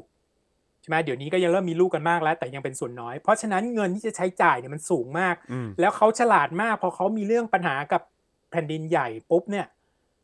มันก็มาโฟกัสเรื่องการท่องเที่ยวอืมใช่ไหมดึงคนจาก Southeast Asia ดึงเกย์เข้าไป เพราะว่าเขาอืมพยายามปั้นตัวเองให้เป็น mega center ของการเป็นเกย์มีสิทธิเกย์เท่าเทียมอืมทั้งที่จริงแล้วประเทศเราอะเรื่องเกย์มันไปไกลกว่าไต้หวันต้องเยอะต้องแยะขาดอย่างเดียวคือทางด้านกฎหมาย แต่ทางด้านพฤตินัยเราไปไกลกว่าต้องเยอะต้องแยะแล้วอือะม นี่คือความสำคัญของการที่ต้องออกกฎหมายให้มันเท่าเทียมกันอืมแค่นั้นเองอืมแทนที่เราจะไปเอา pink dollar นี้แล้วก็เสียไปตอนนี้ไต้หวันก็กลายเป็น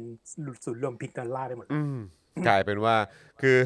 คือมันก็น่าสนใจดีนะคือคือผมจำได้ว่าช่วงก่อนโควิดอะผมก็จะได้ยินเสมอว่าเอ้ยเขาก็จะมีการจัดจัดอีเวนต์จัดอะไรต่างๆ ที่แบบเหมือนมีเป็นแบบเป็นปาร์ตี้ใหญ่เลยอะเออแบบว่าที่จัดในแบบ convention hall ของแบบ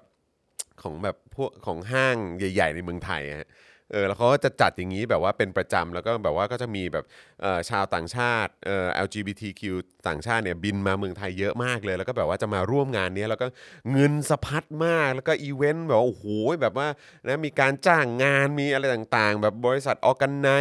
เอ่อเรื่องของโมเดล เรื่องของอะไรต่างๆนี่ก็โอ้ยมีเต็มไปหมดเลยอะ แต่พอพี่โอ๊ตเอ่อบอกไปเมื่อสักครู่นี้ปุ๊บก็เออสงสัยทุกอย่างจะเทไปไต้หวันหมดแล้วนะ เราเราเราก็กลายเป็นว่าเราก็จะเสียหายตรงใน part เศรษฐกิจตรงนี้ด้วยเหมือนกันอาจารย์แบงค์ครับ โดยอืมอืม บรรยากาศอะอืมมันจะแบบว่าอืม โอบรับเรื่องแบบนี้มากกว่าอยู่แล้ว อืมเข้าใจปะอืมเราเราเป็นเราชิลมาหลายปีมากกว่าประเทศอื่นแล้ว อืมแต่อยู่ดีๆไต้หวันมาแซงเราไปเฉยเลยแบบว่า อืม โดยที่มันเป็นเรื่องที่น่าเสียดายมากๆเลยเข้าเข้าใจปะอืมเพราะใช่ว่า ไอ้เม็ดเงินตรงเนี้ยมันมหาศาลมาอืกอฮึอือฮึอืมครับผมนะฮะ อะโอ้โหวันนี้ 5 ข้อที่เราคุยกันมานะครับ น่าสนใจตั้งแต่ลีน่าจังไปจนถึงOli London แล้วมีใครอีกนะ มี Dave Chappelle นะฮะมีเรื่องพจน์อานนท์พจน์อานนท์ใช่แล้วก็อีแพนเค้กเคป๊อปอะไรต่างๆด้วยนะครับนะเราก็ได้พูดถึงประเด็นเหล่านี้ด้วยเหมือนกัน แต่ว่าเอ่อตอนช่วงท้ายที่เราคุยกันในประเด็นเรื่องความเท่าเทียมกัน ทางกฎหมายเนี่ยก็เป็นอะไรที่คุณผู้ชมนี่รู้สึกโอ้โหตื่นเต้นแล้วก็ให้ความสนใจมากจนมีหลายคนบอกโอ้ยนี่อยากให้พี่โอ๊ตมาบ่อยๆพี่โอ๊ตต้องมาบ่อยๆนะเออบริจาคนะครับเยอะๆเลยครับจะครับช่วยให้ผมมันถึง 15,000ซะหน่อยเราจะได้ดีใจบางทีเราก็เหมือนพ่นๆไปโดยที่เราไม่รู้ว่าผลตอบรับเป็นยังไงเนาะอืมอืมฮึใช่ครับใช่ครับ ของเรายังมีอยู่เยอะจริง ๆ เดี๋ยวจะทำแบบว่าเอ่อ member only กันอะไรกันอีกต้องเยอะต้องแยะ ใช่ไหมใช่ครับขอให้ช่คบเราได้ไปต่อเท่านั้นเอง ถูกต้องครับนะฮะก็อยากให้คุณผู้ชมช่วยกันสนับสนุนพวกเราด้วยละกันนะครับนะฮะแล้วก็เอ่อเดี๋ยวก่อนที่เราจะเอ่อเดี๋ยวตอนนี้ 2 ชั่วโมงพอดีนะครับนะเดี๋ยวเดี๋ยวอีกสักครู่เดี๋ยวเราก็จะมาถึงช่วงท้ายของรายการแล้วนะครับนะก็เอ่อเดี๋ยวขอขออนุญาตเอ่อโปรโมทหน่อยละกันเพราะว่านี่ก็กำลังจะบ่ายโมงแล้วใช่ไหมครับนะฮะบ่ายโมงแล้วเดี๋ยวผมขอดูนิดนึงเพราะว่าวันนี้เนี่ยเอ่อ โค้ชแขกนะครับนะฮะก็เดี๋ยวจะมาต่อเนื่องกันนะครับนะฮะก็เอ่ออยากให้ไปติดตามกันได้ วันนี้รู้สึกพี่โรซี่ก็จะไปด้วยนะ พี่โรซี่ก็จะไปด้วยนะครับ เพราะฉะนั้นเดี๋ยวไปติดตามกันได้เอ่อโค้ชแขกนะครับวันนี้เนี่ย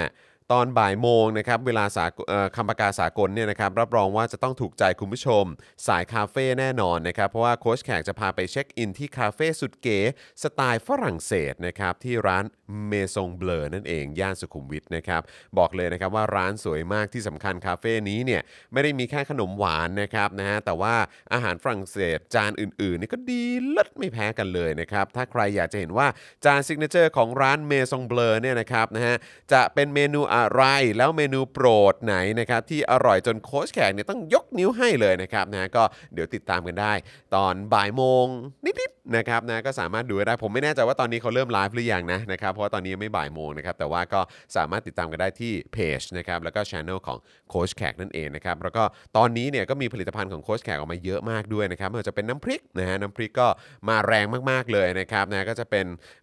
วอนพริกลาบนะฮะแล้วก็อีกอันหนึงก็จะเป็นอะไรนะเด้าเด้าเด้าเด้าเดินเดินดงเด้าเดินดงนะครับอันนี้ก็สามารถไปไปเอ่อสั่งกันได้เลยนะครับ ไปพรีออเดอร์กันได้ด้วยนะครับ แล้วก็วันนี้เอ่อที่บ้านผมได้มาแล้วนะครับนะฮะก็คือน้ำยาล้างจาน แล้วก็สบู่ล้างมือบ่ายโคชแขกนั่นเอง หอมมากหอมมากนะครับนะจะทำให้คุณผู้ชมนะหลาย ๆ คนที่ขยาดการล้างจานอะ เออนะครับคืออันนี้คุณจะเปลี่ยนจริงๆ เพราะว่าอันนี้ผมลองมาแล้วนะครับแล้วก็ยอมรับว่าพี่แขกไม่ได้พูดเกินจริงครับนะฮะคือมันทำให้คุณอยากจะล้างจานขึ้นมาซะอย่างนั้นนะครับคือกลายเป็นว่าอยากจะเดินไปอะกินข้าวเสร็จปุ๊บเดี๋ยวล้างจานเองเดี๋ยวจานนี้ฉันล้างเองหรือว่าอะจะฝากไหมเดี๋ยวฉันล้างให้นะครับคือมันเป็นอย่างนั้นจริงๆนะครับเพราะฉะนั้นใครอยากจะรู้ว่าจะเอ่อเขาเรียกว่าอะไรตกอยู่ในมนขลังของเอ่อ เขาเรียกว่าน้ำยาล้างจานและเอ่อผลิตภัณฑ์จากโค้ชแขกเนี่ยนะครับก็สามารถสั่งไปลองกันดูได้นะครับ แต่อันนี้เตือนไว้แล้วนะครับระวังจะเสพติดนะครับนะฮะ นะครับอะกลับมาที่พี่โอ๊ตหน่อยละกันนะครับนี่นะฮะพี่โอ๊ตโหนี่วันนี้เรา 2 ชั่วโมงนะครับนี่ถือว่าทำลายสถิติไหมก็ประมน่าจะนะ เออ จอห์นพี่อยาก พพี่อยากจะใช้เอ่อสบู่ของของพี่พี่แขกล้างมือใช่ไหมครับผมแล้วจอนใช้สบู่แมรีน่าถ้าเป็น member ว่าจะเป็นอย่างไร only ว่าจะเป็นอย่างไร เออเดี๋ยวเดี๋ยวเราเดี๋ยวเราควรจะมาเทสกัน เรืองแสงเนี่ยว่า ว่าผมใช้แล้วผมจะเรืองแสงไหมนะส่วนพี่โอ๊ตเนี่ยพอใช้ผลิตภัณฑ์ของพี่แขกปุ๊บเนี่ยนะฮะจะโดนใจขนาดไหน เออนะครับ นี่คิดว่าเราจะมีนัดกลับมาอีกภายในสัปดาห์หนึ่งหรือว่า 2 สัปดาห์หรือยังไงดีครับพี่โอ๊ตครับจะได้เป็นการ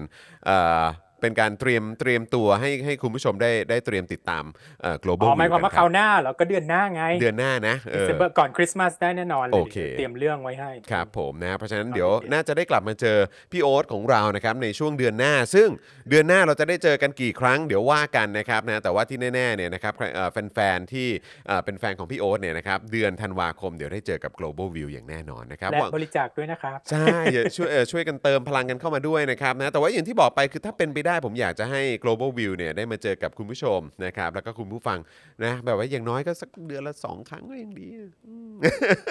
ะจะพยายามแล้วกันครัดูบยอดผม ก่อนนะถ้ายอดบริจาคได้ไม่งั้นเหมือนตำตำน้ำพริกละลายแม่น้ำอ๋ออะ โอเค เออใช่อืมเออพี่โอ๊ตพูดใช่พูดเห็นไม่ภาพเลย ตัวพี่อะไม่เป็นไรพี่พูดได้สองวันติดครับ กันยังไม่เป็นไรอยู่แล้ว พี่เกรงใจจะ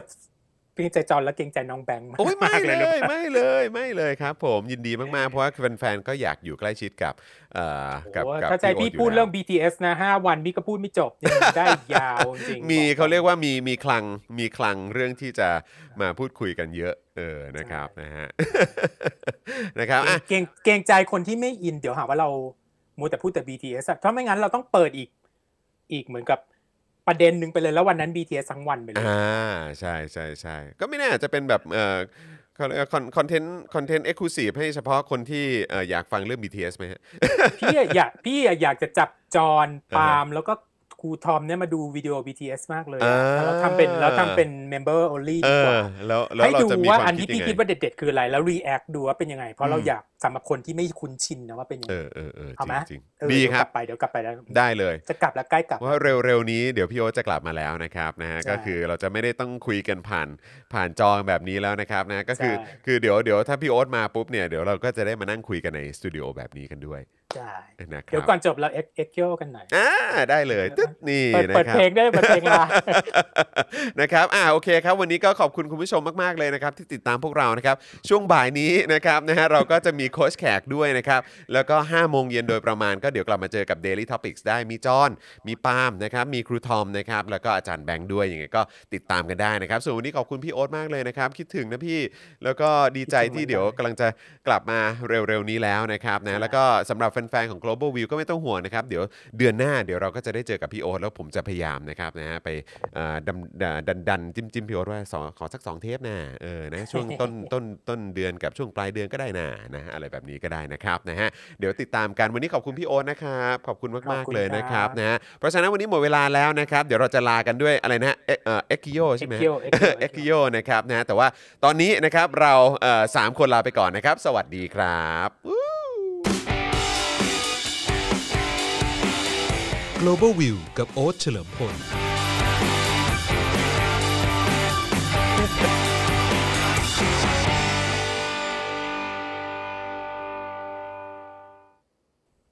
คุณผู้ชมที่อยากจะสนับสนุนเราผ่านทาง YouTube Membership นะครับ ง่ายนิดเดียวครับ แค่กดปุ่มจอยที่อยู่ข้างปุ่ม subscribe ใน YouTube Channel ของเรานะครับ เมื่อกดปุ่มจอยแล้วก็เลือกได้เลยนะครับว่าอยากจะสนับสนุนเราในแพ็กเกจไหน หลังจากนั้นก็เลือกวิธีในการชำระเงิน และเข้าไปกรอกรายละเอียดให้ครบถ้วนนะครับ แล้วก็กดปุ่ม subscribe ครับ แค่นี้คุณก็เป็น member ของ Spoke Dark TV แล้วครับสำหรับคุณผู้ชมที่อยากจะเป็น supporter ให้กับพวกเรานะครับ คลิกเข้าไปที่หน้าแฟนเพจของ Spoke Dark TV และรายการในเครือของเราครับ แล้วกดปุ่ม Become a supporter นะครับ หรือกดปุ่ม Support Now ใต้คลิปรายการของเราก็ได้นะครับ แล้วเข้าไปเลือกเลยนะครับ ว่าจะชำระเงินทางไหนครับ ไม่ว่าจะผ่านบัตรเครดิตเดบิตเครือข่ายโทรศัพท์มือถือหรือ Wallet ต่างๆ ก็ง่ายนิดเดียวนะครับพอคลิกเข้าไปแล้วนะครับก็อย่าลืมใส่ข้อมูลและรายละเอียดให้ครบถ้วนนะครับ พอครบถ้วนแล้วก็กดปุ่ม subscribe ครับ แค่นี้คุณก็เป็น supporter ของ Spoke Dark TV แล้วครับ และเพื่อให้มั่นใจได้ว่าทุกท่านจะสามารถสนับสนุนเราได้อย่างต่อเนื่องในทุกๆเดือน โดยไม่หลุดจากการเป็นสมาชิก คุณผู้ชมสามารถเลือกสนับสนุนในช่องทางและแพ็กเกจที่ทุกท่านสะดวกที่สุดสำหรับการตัดบัญชีอัตโนมัติอย่างต่อเนื่องนะครับ เพื่อที่ Spoke Dark TV จะได้มีกำลังในการผลิตคอนเทนต์ดีๆ เพื่อคุณผู้ชมต่อไปครับ